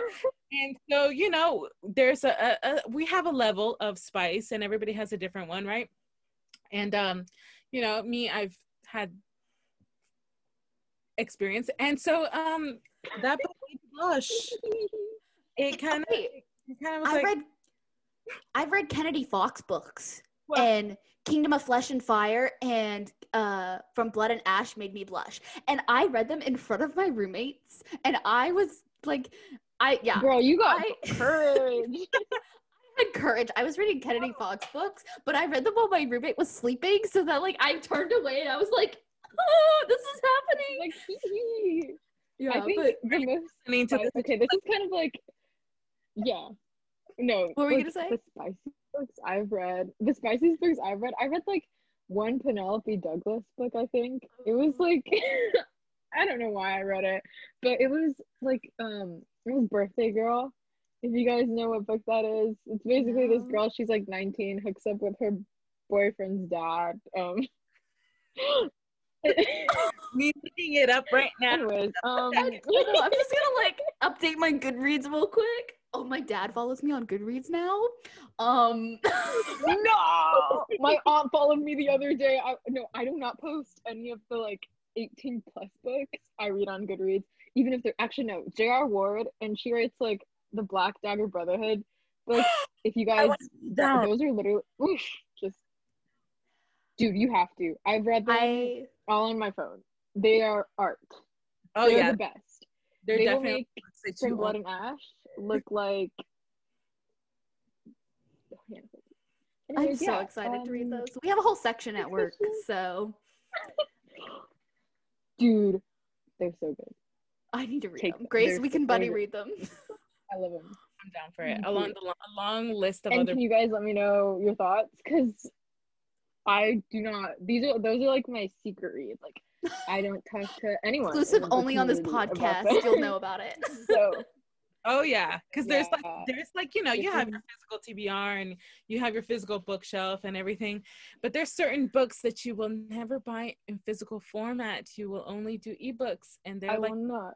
And yeah exactly. And like i will not i do not i totally do not advocate for illegally downloading pdfs and i totally did not illegally download any of those books because that's totally illegal because i totally will not purchase them and i will totally not let my parents see that on my bill yeah i totally do yeah Yeah. of course we all understand that, right? Yeah, yeah. I've Yeah, never we like see each other we see each no, like I didn't do that to Sarah J. Maas books. I didn't do that. other no Totally not didn't at do all that. not at all Definitely I, not no, you didn't Harry Potter on a PDF. Um, definitely not. you totally didn't Never. definitely not Yeah, but no, it was. Yeah. So Right. um, kind of to keep this conversation going, um, because we had a great talk. We've been talking for a while now, but um, so give No, us your yeah, I top, just realized that. top five characters. Any, oh God. Okay. any type of genre, top five. Yeah, top five. Okay. Um, I don't know if I'm gonna get all of them off the top of my head. Uh, okay, definitely anyone from An Ember in the Ashes, like Elias. I it- it's Laia, right?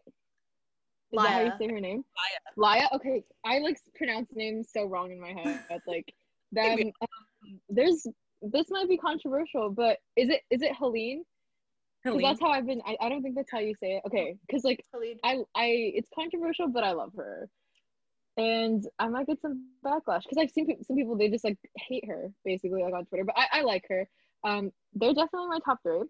Achilles, um, and Patroclus from that book makes me cry. The song of Achilles.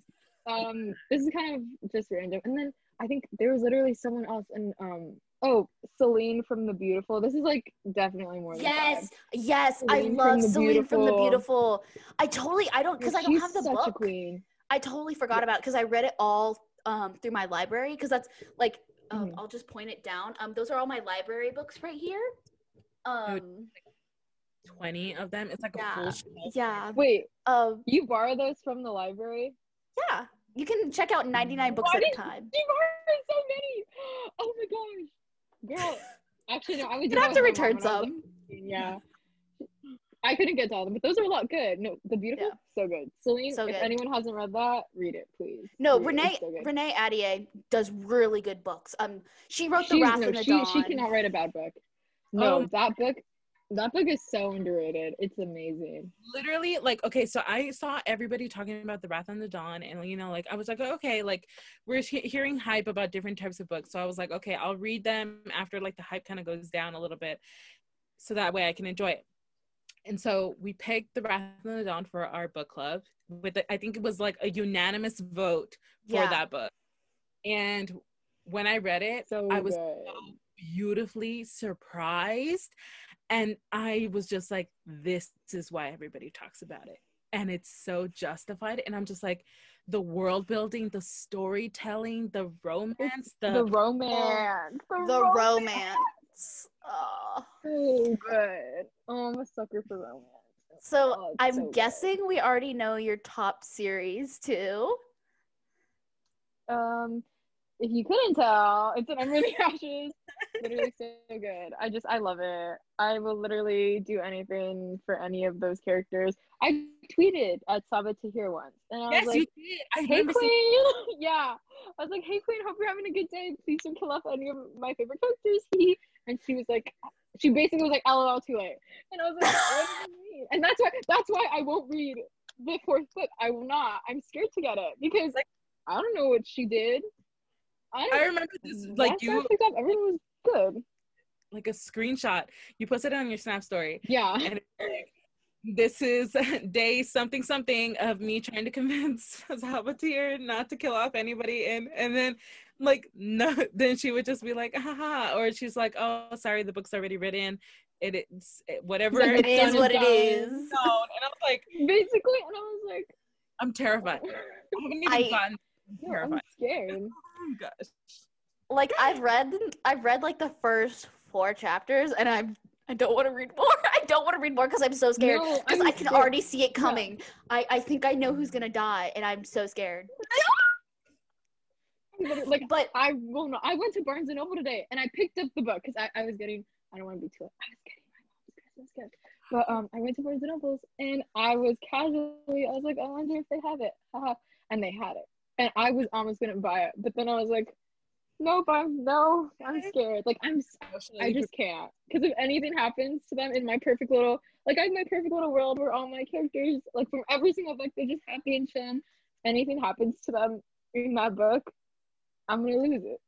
yeah, Alright, I got Go ahead, go ahead, go ahead. Oh, I was gonna say I got the um, FairyLoot exclusive edition of them. So I got the Oh. signed copies from Grace's account. I used Grace's account to get them, and I got the signed copies. So I'm gonna reread the series once, and I'm gonna read it with the nice books as well because they're like signed copies, special edition, Frayed edges. frayed edges, foiled covers. Um, it has like foiled artwork too with them, and I'm so excited to get them. I'm so. Can you send uh, me the link, please? I will literally They're send the sold. paycheck. sold out. I am so mad at Maggie because she's just like, oh yeah, like I'm gonna, I, I want to get it. And like, can are you gonna get it on your fairy? And I'm just like, girl, I haven't even read the series yet, but yes, you can get them. Like, I'll get them for you. And then we Yeah. did like a whole action with it so that um I could send them. They like ordered through my account so that she can get them. And then like I finished an Ember in the Ashes like a couple days after the sale finished.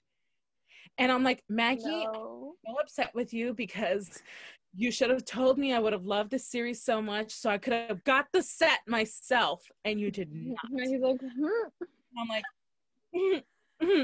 honestly pain. didn't I didn't realize you would finish it so fast. Like you finished it really fast. it's so good. Yeah. It's such a good and like Are you guys? you probably will finish it once I get the books. probably. So I'm gonna reread them. Are you guys like fast readers? Okay, so Maggie, do not do not tell her the story. I know exactly which story you're gonna tell. so, okay, so I read an uh, an Ember in the Ashes first. Okay, I mean and the Ashes from Blood and Ash, two different books. from Blood and Ash first. I read it. I loved it. Post reactions on my Snap story, whatever. As soon as I finished it, I'm like, Maggie, you need to pick up this book. You need to read it. Within like two minutes, she sent me like a screenshot of her Amazon, like your order has been accepted of both the King, uh, Kingdom of Flesh and Fire and from Blood and Ash. She's like, I got Oh, it. And that's that's true friendship right there. So she got it. As soon as she got it, she's like, "Oh my gosh, this book is so thick." And I'm like, and I'm just like, it's okay, take your time with it. It's fine. Just send me reactions. She's like, I don't know when I'm gonna finish this, but we'll see, right? And then literally like 12 hours later, I'm like looking through Snap stories and she has her bookmark halfway, like more than halfway through the book. And I'm like, Maggie, what happened? And she's like, I literally did not even realize that I'm speeding through this book. A couple hours later, she was done. And I'm like, what? And she's just like, I need to read the second book now. And I'm like, no, no, no, no, no. We're waiting. You're waiting until November to read the second one because that's the thing that, that sucks that audiobooks sometimes don't line up with like the release of the book and i'm just like oh that sucks so we waited and she literally finished it in a day and i'm like girl i'm like halfway through this like Oh. wait and she's just like you like, you gotta hurry up. And i'm like maggie what? And she'll literally finish books in days or like she'll p- take a book take some time with it come back to it and she'll be reading multiple books at the same time.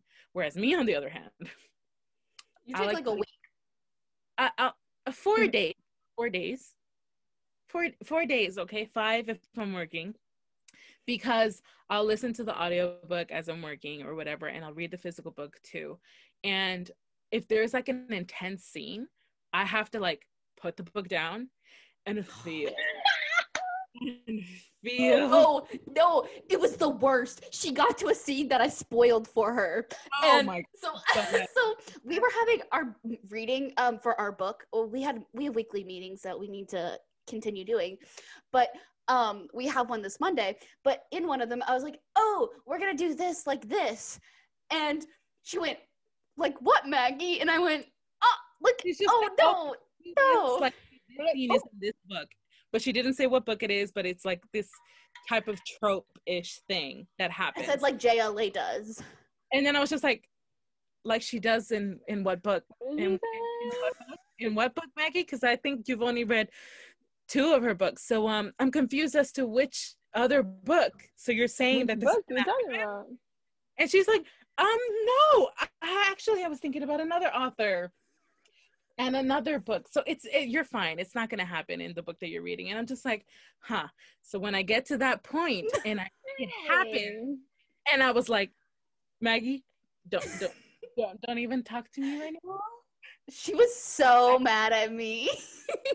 I was like, I don't know how. I would feel. be like you. but you kind of believed it too.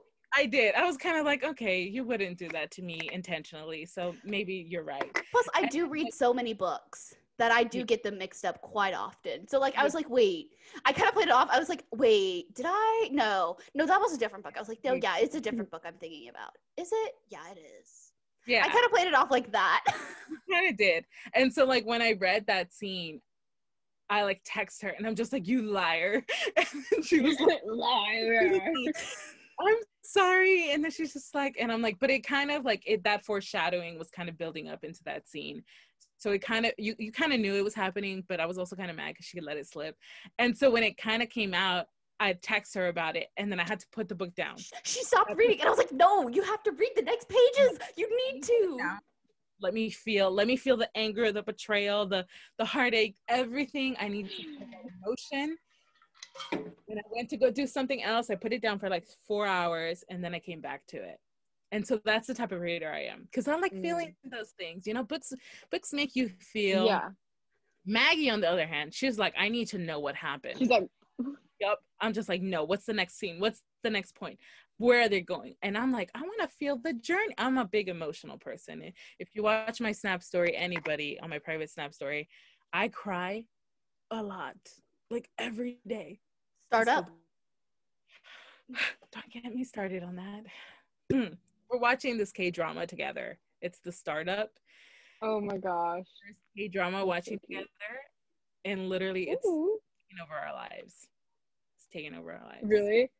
I know I would get addicted to K dramas, and like I'm not in the, in the place in my life where I can have the time. Okay, no, I binge watched Dash and Lily in two days. If you guys haven't seen that yet, it is the cutest little romantic comedy kind of TV thing. I I had work at six forty five in the morning, and I finished it, and it was like one in the morning, and I was like, "That's the cutest thing." It was so cute. It's like anyone go watch Dash and Lily, just do it. It is so cute. Like Yeah. I'll do that. Favorite TV shows, we'll binge them, and then we'll go back to books, and then we'll go back to TVs and binge TV shows, and then go back to. Yeah. It bounce back and forth, binge, binge, binge. No, yeah, I binge watch or I binge read. Oh yeah. There's like no in between. For yeah, sure. no, I'm definitely on a binge watching moment right now, but I'm still reading. Um, I'm reading some JLA, and I'm reading her Half Blood series. So I'm on the third book Ooh, how is that? right now.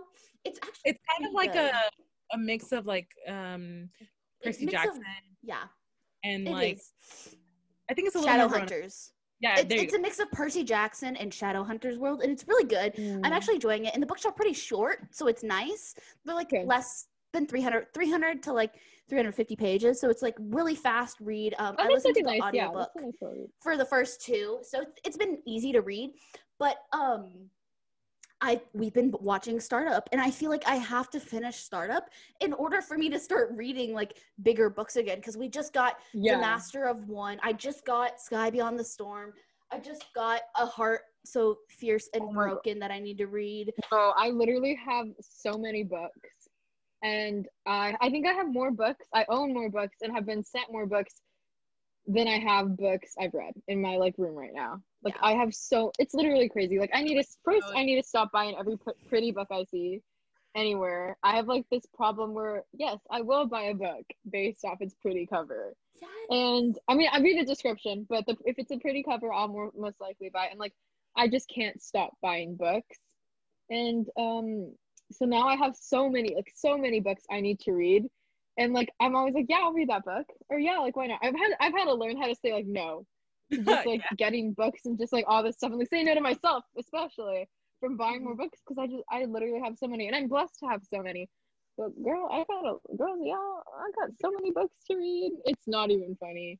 that was one of the questions we had is like how is it when you receive books and like what companies do send you books because you are a big BookTok creator so you are a big creator so you do get sent books and like how did you deal with that and like how did companies reach out to you How did it feel? Uh, yeah and how did it feel okay, no, there was like a time where like my content and like my videos, I was I was getting a lot of likes and I was getting a lot of views, but um I wasn't getting any like any people reaching out to me. And the thing is with me, I never feel comfortable asking companies or you know bookish people, bookish companies any for anything. Like I don't feel comfortable asking for them to send me things. I don't feel comfortable because I don't. I feel like that's like entitlement and I don't want to ever come off as like an entitled person, which like I don't I don't know if it is like just in my head. Anyone like someone else can reach out and I would say like, oh, that's like really good. Like try to take advantage of the platform you have and like get things you know to that you would like and everything. But like when I do, I'm like stop acting entitled.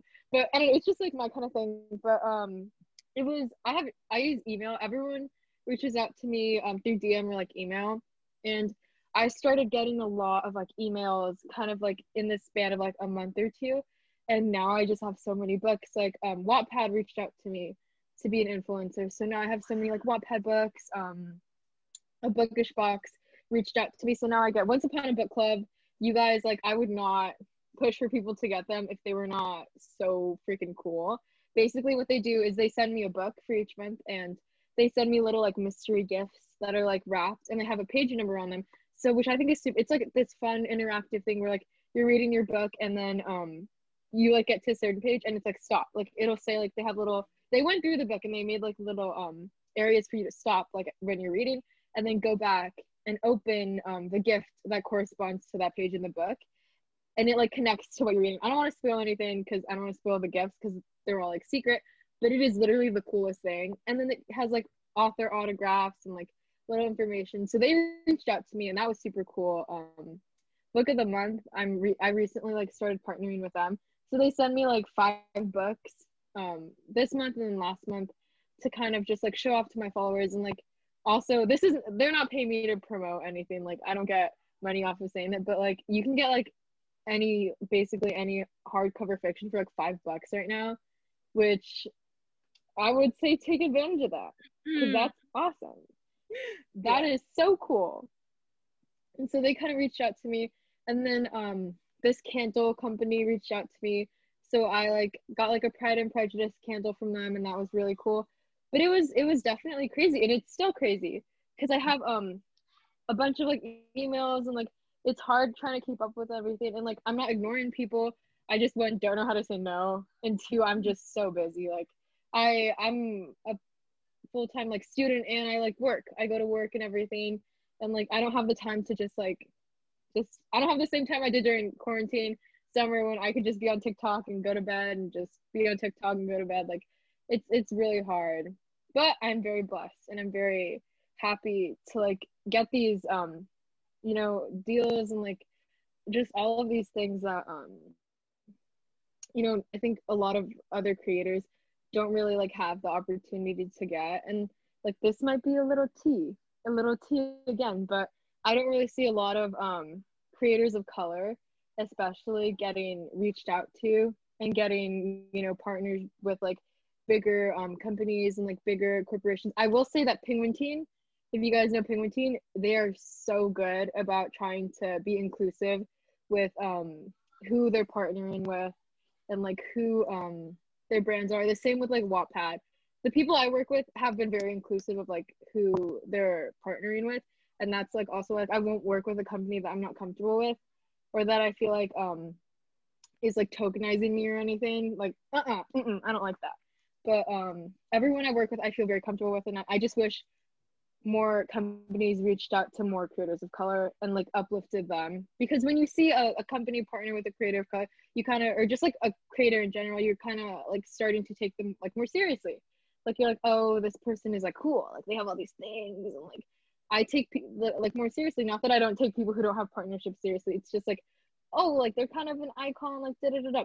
Like, and I wish that more companies realized that and like reached out to um to other creators and just try to uplift them and everything. But it's been kind of crazy so far. Pretty good ride. I just vibe. I get books. My family thinks it's hilarious. They think it's so funny. I get sent all these like random books. Like they're like, oh, it's another package for you, and it's like, why is it so heavy? And I'm like, just my book guys. Like, they think it, they think it's hilarious. They think it's cool though.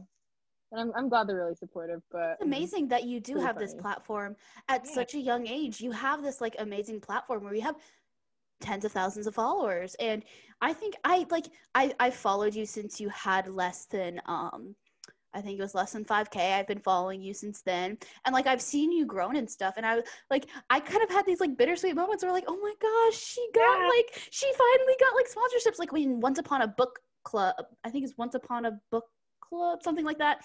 Uh Bookish Box or something. They sent you that and I was like and I saw your video and I was like, "Hey, I would be interested in that." And like we're going to do like a Bookish Box um video and I was like, "I think I'm going to sign up for that one because Grace has her 3 and then I'll have 3 so we can kind of like compare them." And I was like, "Well, Selene talks about it so much. Maybe I should get it." So you definitely do have a reach because I've definitely thought about it and like I need to save money still, but yes, No, you've definitely, definitely. like helped like I've like definitely like I didn't even know what book of the month was until you started showing it. And so like that really did help. But like I think it's amazing that with your platform and stuff, you've like had like this big following. But I also agree, like I see it's it's always creators who have like tens of thousands of followers that they're the one who are getting like all like the sponsorships and stuff and they are majority white creators versus where i see these mm-hmm. amazing uh smaller creators who do deserve the hype but never get it and that companies should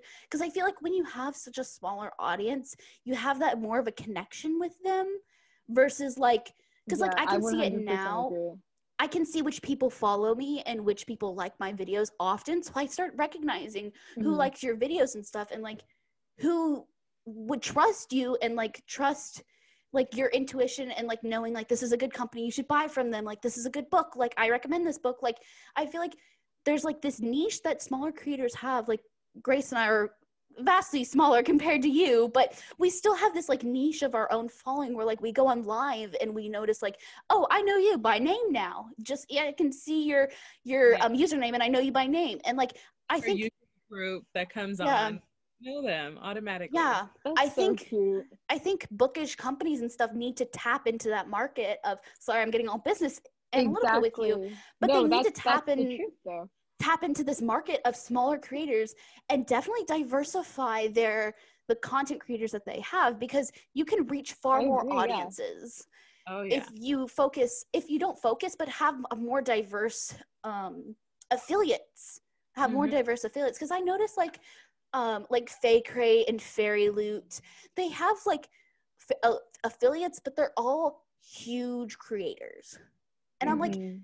and i'm like how like i'm a very small creator on the scale very small but i'm like it, it kind of like it doesn't it kind of makes not to like it kind of you fomo fear of missing out and stuff you kind of are like oh like Oh, no, I definitely understand. Like- that. yeah, I get it 100. percent yeah and it's like it's like if they tapped into that market like there's definitely people who follow me who like every single one of my videos who comment on everything and they like trust who i am. Like i had a follower like i followed her back after i saw that she like was constantly like my photos uh, or my videos and my photos. I was like oh i'm gonna like follow her back. She she dm'd me. She's like oh my god thank you so much for following me. I can't believe you're following me. You're one of my favorite like creators and stuff. And i was like i was like i have less than 2000 No, followers and yeah, you're like those moments so are just so excited. yeah. yeah. Those are amazing. I, I agree because like I might have 88k followers right now, but I don't. That doesn't mean that they care about me at the rate that like I like my following when I had like 3k. Like I know I was much more interactive and like not that I'm not interactive with my followers now, but because I have so many, I can't be interactive with each one of them or just like as Yeah. much as I would love to be. And how many of them followed me because you know they liked one type of video I posted and um, now they don't really see any of my other content because you know they're not active on tiktok. They just like don't really relate to as many of the other videos i posted that aren't like that you know? And that's like kind of the problem when you like i it's good to have i have a lot of loyal followers though and like i mess with all my followers. I love them.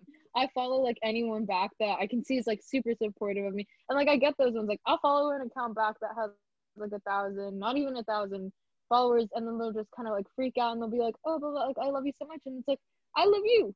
Like I love your content. Like I love your support and everything. And I think there's also like a thing where a lot of like bigger accounts like won't follow smaller accounts back. And I just think that's kind of like just a little weird. I just follow back whoever I like and whoever I mess with. Like you guys, I love you guys and I mess with you guys. And like I've known Grace for like a really long time now. And I'm so glad like I'm getting to know you more, Maggie. And like I didn't even know you only had like 5,000 followers. Like I just didn't know how many followers you had. Like the, the numbers, like it's just, they're all relative. And like it's not, yeah. it's not um i think expressive of like how much you care about your account or how much you care about your followers. And Right. that's just the thing. But i had really bad fomo though. No i had horrible fomo. I think um that i wasn't getting like um reached out to i wasn't getting you know all of these things. And it's like i'm putting in all this effort and like i i manifested. I was like please please please, Oh, please, yeah. I like i just want to have like some more opportunities. Yeah do you I- remember that grace i posted something on my story Yes, you did. You did. You posted it, and you were just like, guys, I'm putting it out there that I hope that every company reaches out to me and wants to partner with me, wants me to be an influencer, and putting it out there, verbal manifestation happening now. And literally, like two months later, things started picking up. it was like boom And I was like, everything just there you go. like, you had it. Like literally i was like always snapping you and i was just like congratulations you did it. Like great. Like i i, I remember like um telling you like yes go go on tiktok live just have fun with it just vibe with it. Oh, I've never, I can't go live. and then like i literally remember like every time like you like ask a question like hey guys should i do this hey like what do you guys think about this? Like i'm always reaching out to you and i'm just like yes like go ahead like have fun with it like be incredible with it like do it because like you know it's the end of the day like if you end up having fun with your content and you end up like people end up being back with you like you end up creating that like community of creators who like genuinely like your content and genuinely want to see you get better like i literally have been like hyping you up like since like No, I Grace is my, you're my number one hype, hype woman. And like anything you, like whatever you say, like people, I have like other friends and like people on like my private who swipe up and they say stuff, but like if you say something, I will most likely go with whatever you say. Cause like I know like you're a genuine person and you genuinely want to see me like do better and like you actually like care about me. And that's the thing, like it is like I get it, it's like the internet, but like friends. you know, like friends and like we care about each other and like I want to see everyone do better and like right now I think especially when you have like a smaller account, you don't get too down on yourself. Like you really can't. You can just only hope for the best for yourself and continue to push for the best for other people because like I'm like a pretty spiritual spiritual person and I believe like what you put out there and what you put out to other people will come back to you like so so much more and like just so much better. So just like have a positive attitude and like also there's like ways if you want to if you want something reach out reach out to someone like reach out and get like arcs if you want that. I know a lot of like people reach out to like publishing companies and you could just contact anyone be like, hey, um, my name is da da da da, this is my platform. And um, I love reading. I'm very interested in this book. I would love an arc if you have any like more available, just anything like that. And if you want something, like go for it and get it, because like there's a big chance you might you might actually get what you really really want. And like yeah. that payoff of getting what you want and like what you've been hoping for is so so nice. And it's just like ah, everything in the universe is coming together and everything feels great. So just continue to push like for what you want. Yep, definitely been trying yes. to like embody that. We've been manifestation because like if you guys I have been manifesting it. Does not know my favorite bookish company is like the Bookish Box because I absolutely love them, and I oh, love vibe and I love like everything about them. Because like when big companies they have like yeah we love many different bookish box companies but like the bookish box like their customer service is like a1 like literally i will message them and like within an hour they will respond back to me so genuine really? so, like it like literally answering all my questions and so happy to respond back to me and like since way before before i even had like any big number of following like i don't even have big number now but it's more than I ever could have dreamed. Like back when I had like a hundred followers and I would message them and ask them things or say how much I like their products or whatever. I have been like their hype person because like they're like I love them, you know, and they mm-hmm. apparently know me because like of what they did for me, like that they ended up reaching out to me when I broke my Apple Pencil and they donated money back to oh, me. It was just I like saw that was the sweetest thing. Oh, also side note, Grace, you better charge people for those profile pictures. I remember I was watching, I Venmoed her. I forced her to take my money because she should not have been doing that for free. Especially if I didn't know you and I had my following and I reached out to you for a profile picture and you gave it to me for free. Bad Grace. Charge. I know. That is art. I paid her so too. Good. I literally, we, I think we talked yeah. about this on the last podcast where I was like, I was like, why aren't you charging people for this? I literally Venmoed her and stuff. I was like, I'm paying you for it, and then I bought the sticker version. But I was like, girl, why are pe- why are you doing this for free? And then you see she burnt out because she was doing so many no, for free. I could tell you were doing so many, and like, charge if you do not charge for anything, Grace, because like that is so just being able to create those pictures. It was trending that was like such a thing to just have that kind of profile picture. And like, I don't know how to do that. I cannot do that on my own. I'd come up with a stick figure wearing like a wig. That's what my kind of thing would look like. Like, you have like an amazing talent. And like, lowkey, I'll talk to you after this, but I kind of want some stickers and I will pay you for them. Oh, she has a website. you made stickers. She has a website. website. Dude, yeah. I'm literally so out of touch with literally everything. I will go on that website and I will be ordering some stickers. And she has oh, cool print stickers. stickers. Uh, she I does. my website. Add them. They're featured in my giveaway. So. I'm gonna plug you all over my TikTok oh. too. Yeah, and no, I I got her iced coffee ACOTAR and I got a profile picture sticker and they're on my computer right now. But I was like, Grace, I was literally like, why aren't you charging people? Because I could tell she put so much effort into these and she was no, giving them the out for free. And I was like, is insane. Yes, I was like, you do no, not do yeah. that for free. You do not do that for free, and that's, that's why I Venmoed so her. Talent. Yeah. Yes. No, I I like couldn't. I felt bad getting that artwork for free. It yeah. felt like something was wrong. Like something is wrong that I'm getting this beautiful piece of artwork for free. And so I was like, okay, where's which, what's your Venmo or Zelle? Send I like how we're on the same wave wavelength where we were like, no, yeah. why why are you doing this for free? Why? You should not be doing this for free. It's just so good. You never you hear that, Grace? Grace, there's no excuse. There's no excuse. No excuse. Okay, can I can I explain why I didn't free to begin with? Okay. No. So, no, I was like, you can try. Uh, like somebody asked me, like, hey, I wonder how I could get these. Like, if anybody does these, and I'm just like, well, I do them. I did them before they were even like a thing as like the profile pictures. I did them for like um engagement photos, like for an Instagram company. That's like so cute. it was like one picture that I did, and I did it for them just to do it, and they liked it, and I sent it to them. Like it was free. It was like not even a thing. And so I, this girl Ashley, she asked me for one. She's like in my first video. She's the one holding like the red, white, and blue um, book, and I was like, the book looks so pretty, and I'm just like, why don't I just do it in there?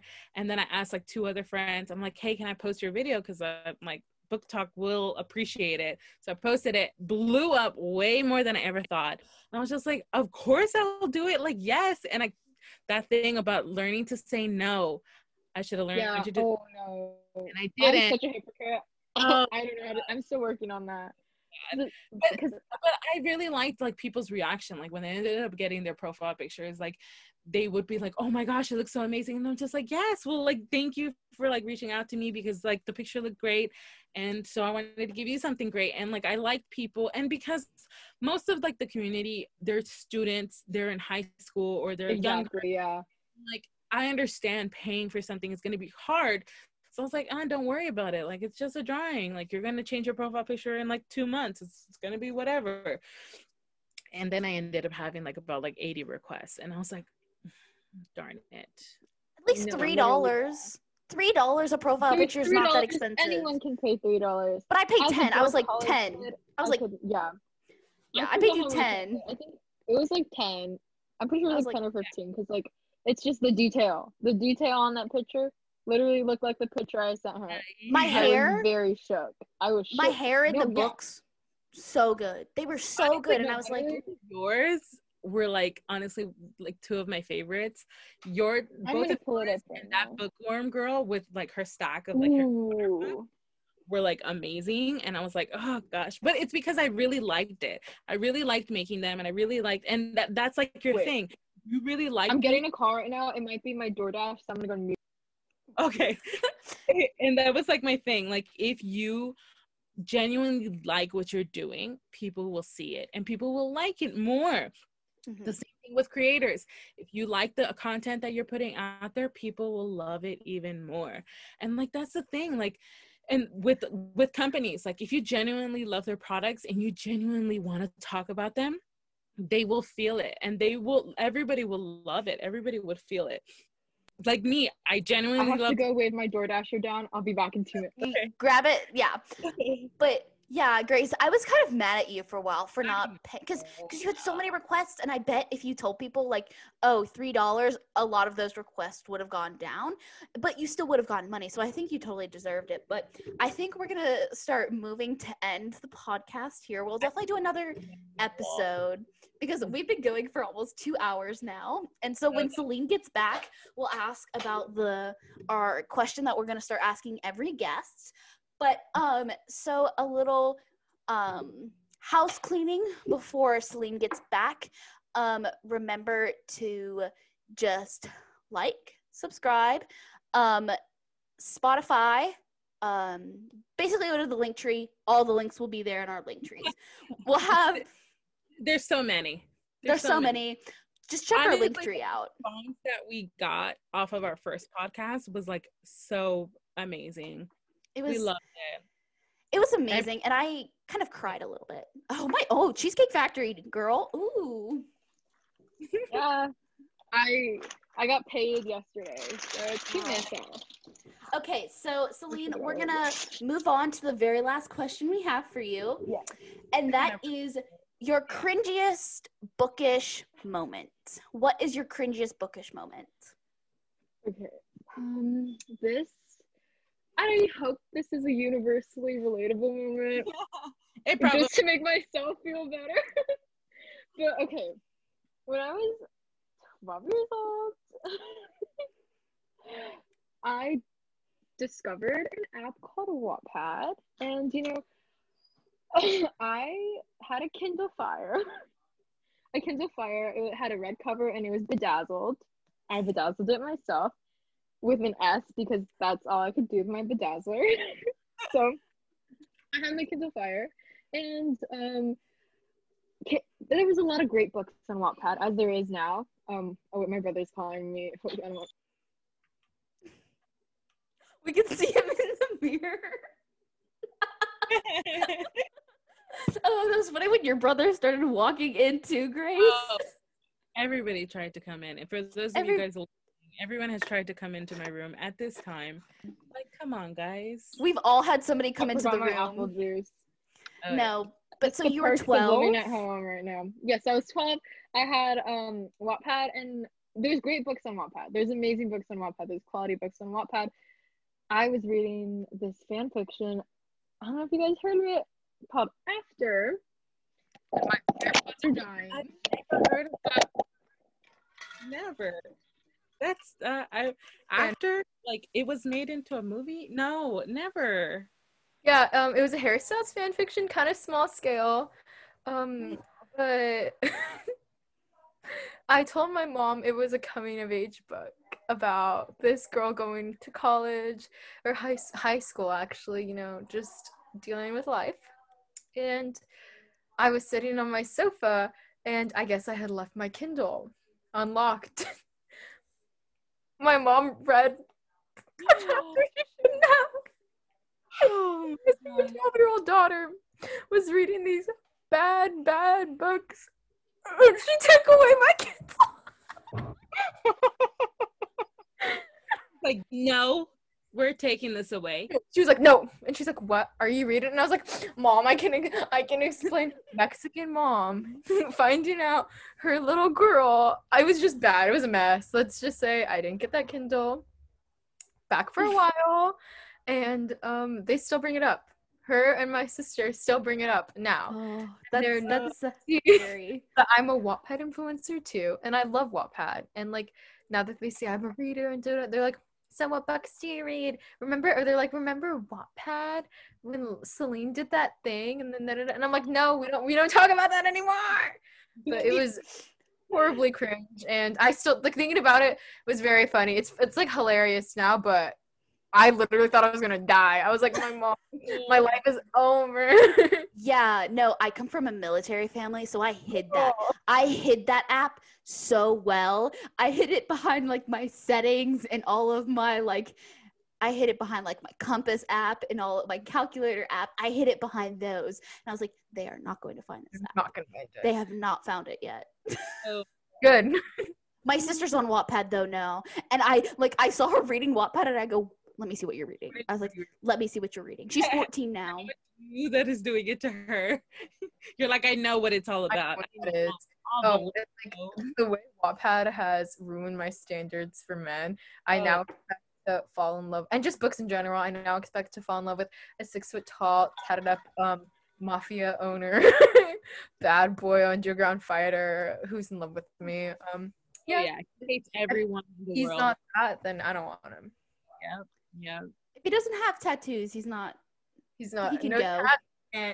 Even though my no tats. Eh. That's gonna be a quote. no guys tat, eh.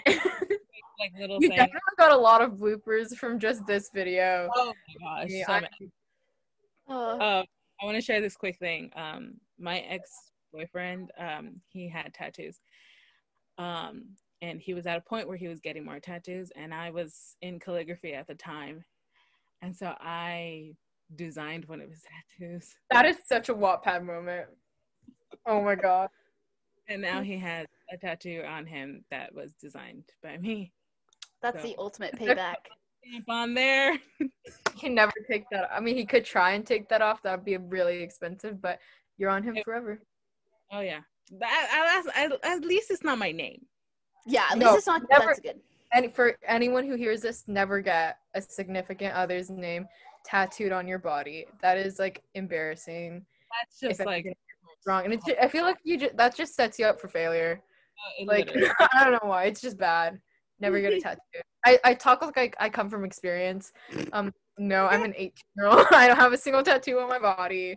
Um, yeah, just don't do it. Okay, well, I want to thank you, Selene, for coming on the podcast and chatting with us. We've had a great two hours of content, and um, thank you everybody for who's all listened up to now. Um, we're just gonna end here. Um, Selene, do you want to plug your socials? Uh, yeah, follow me on TikTok at Moongirl Reads underscore. I'm pretty sure that's my username. And then the link in my bio, if you click that, will take you to basically all other forms of my media. But yeah, um, diversify your reading bookshelves, everyone, and have a have a great night. Yep. So thank you so much for listening. We're gonna have all the links down in the description. Um, you can find us on all of those links, and thank you so much. Bye. Bye, guys. Bye.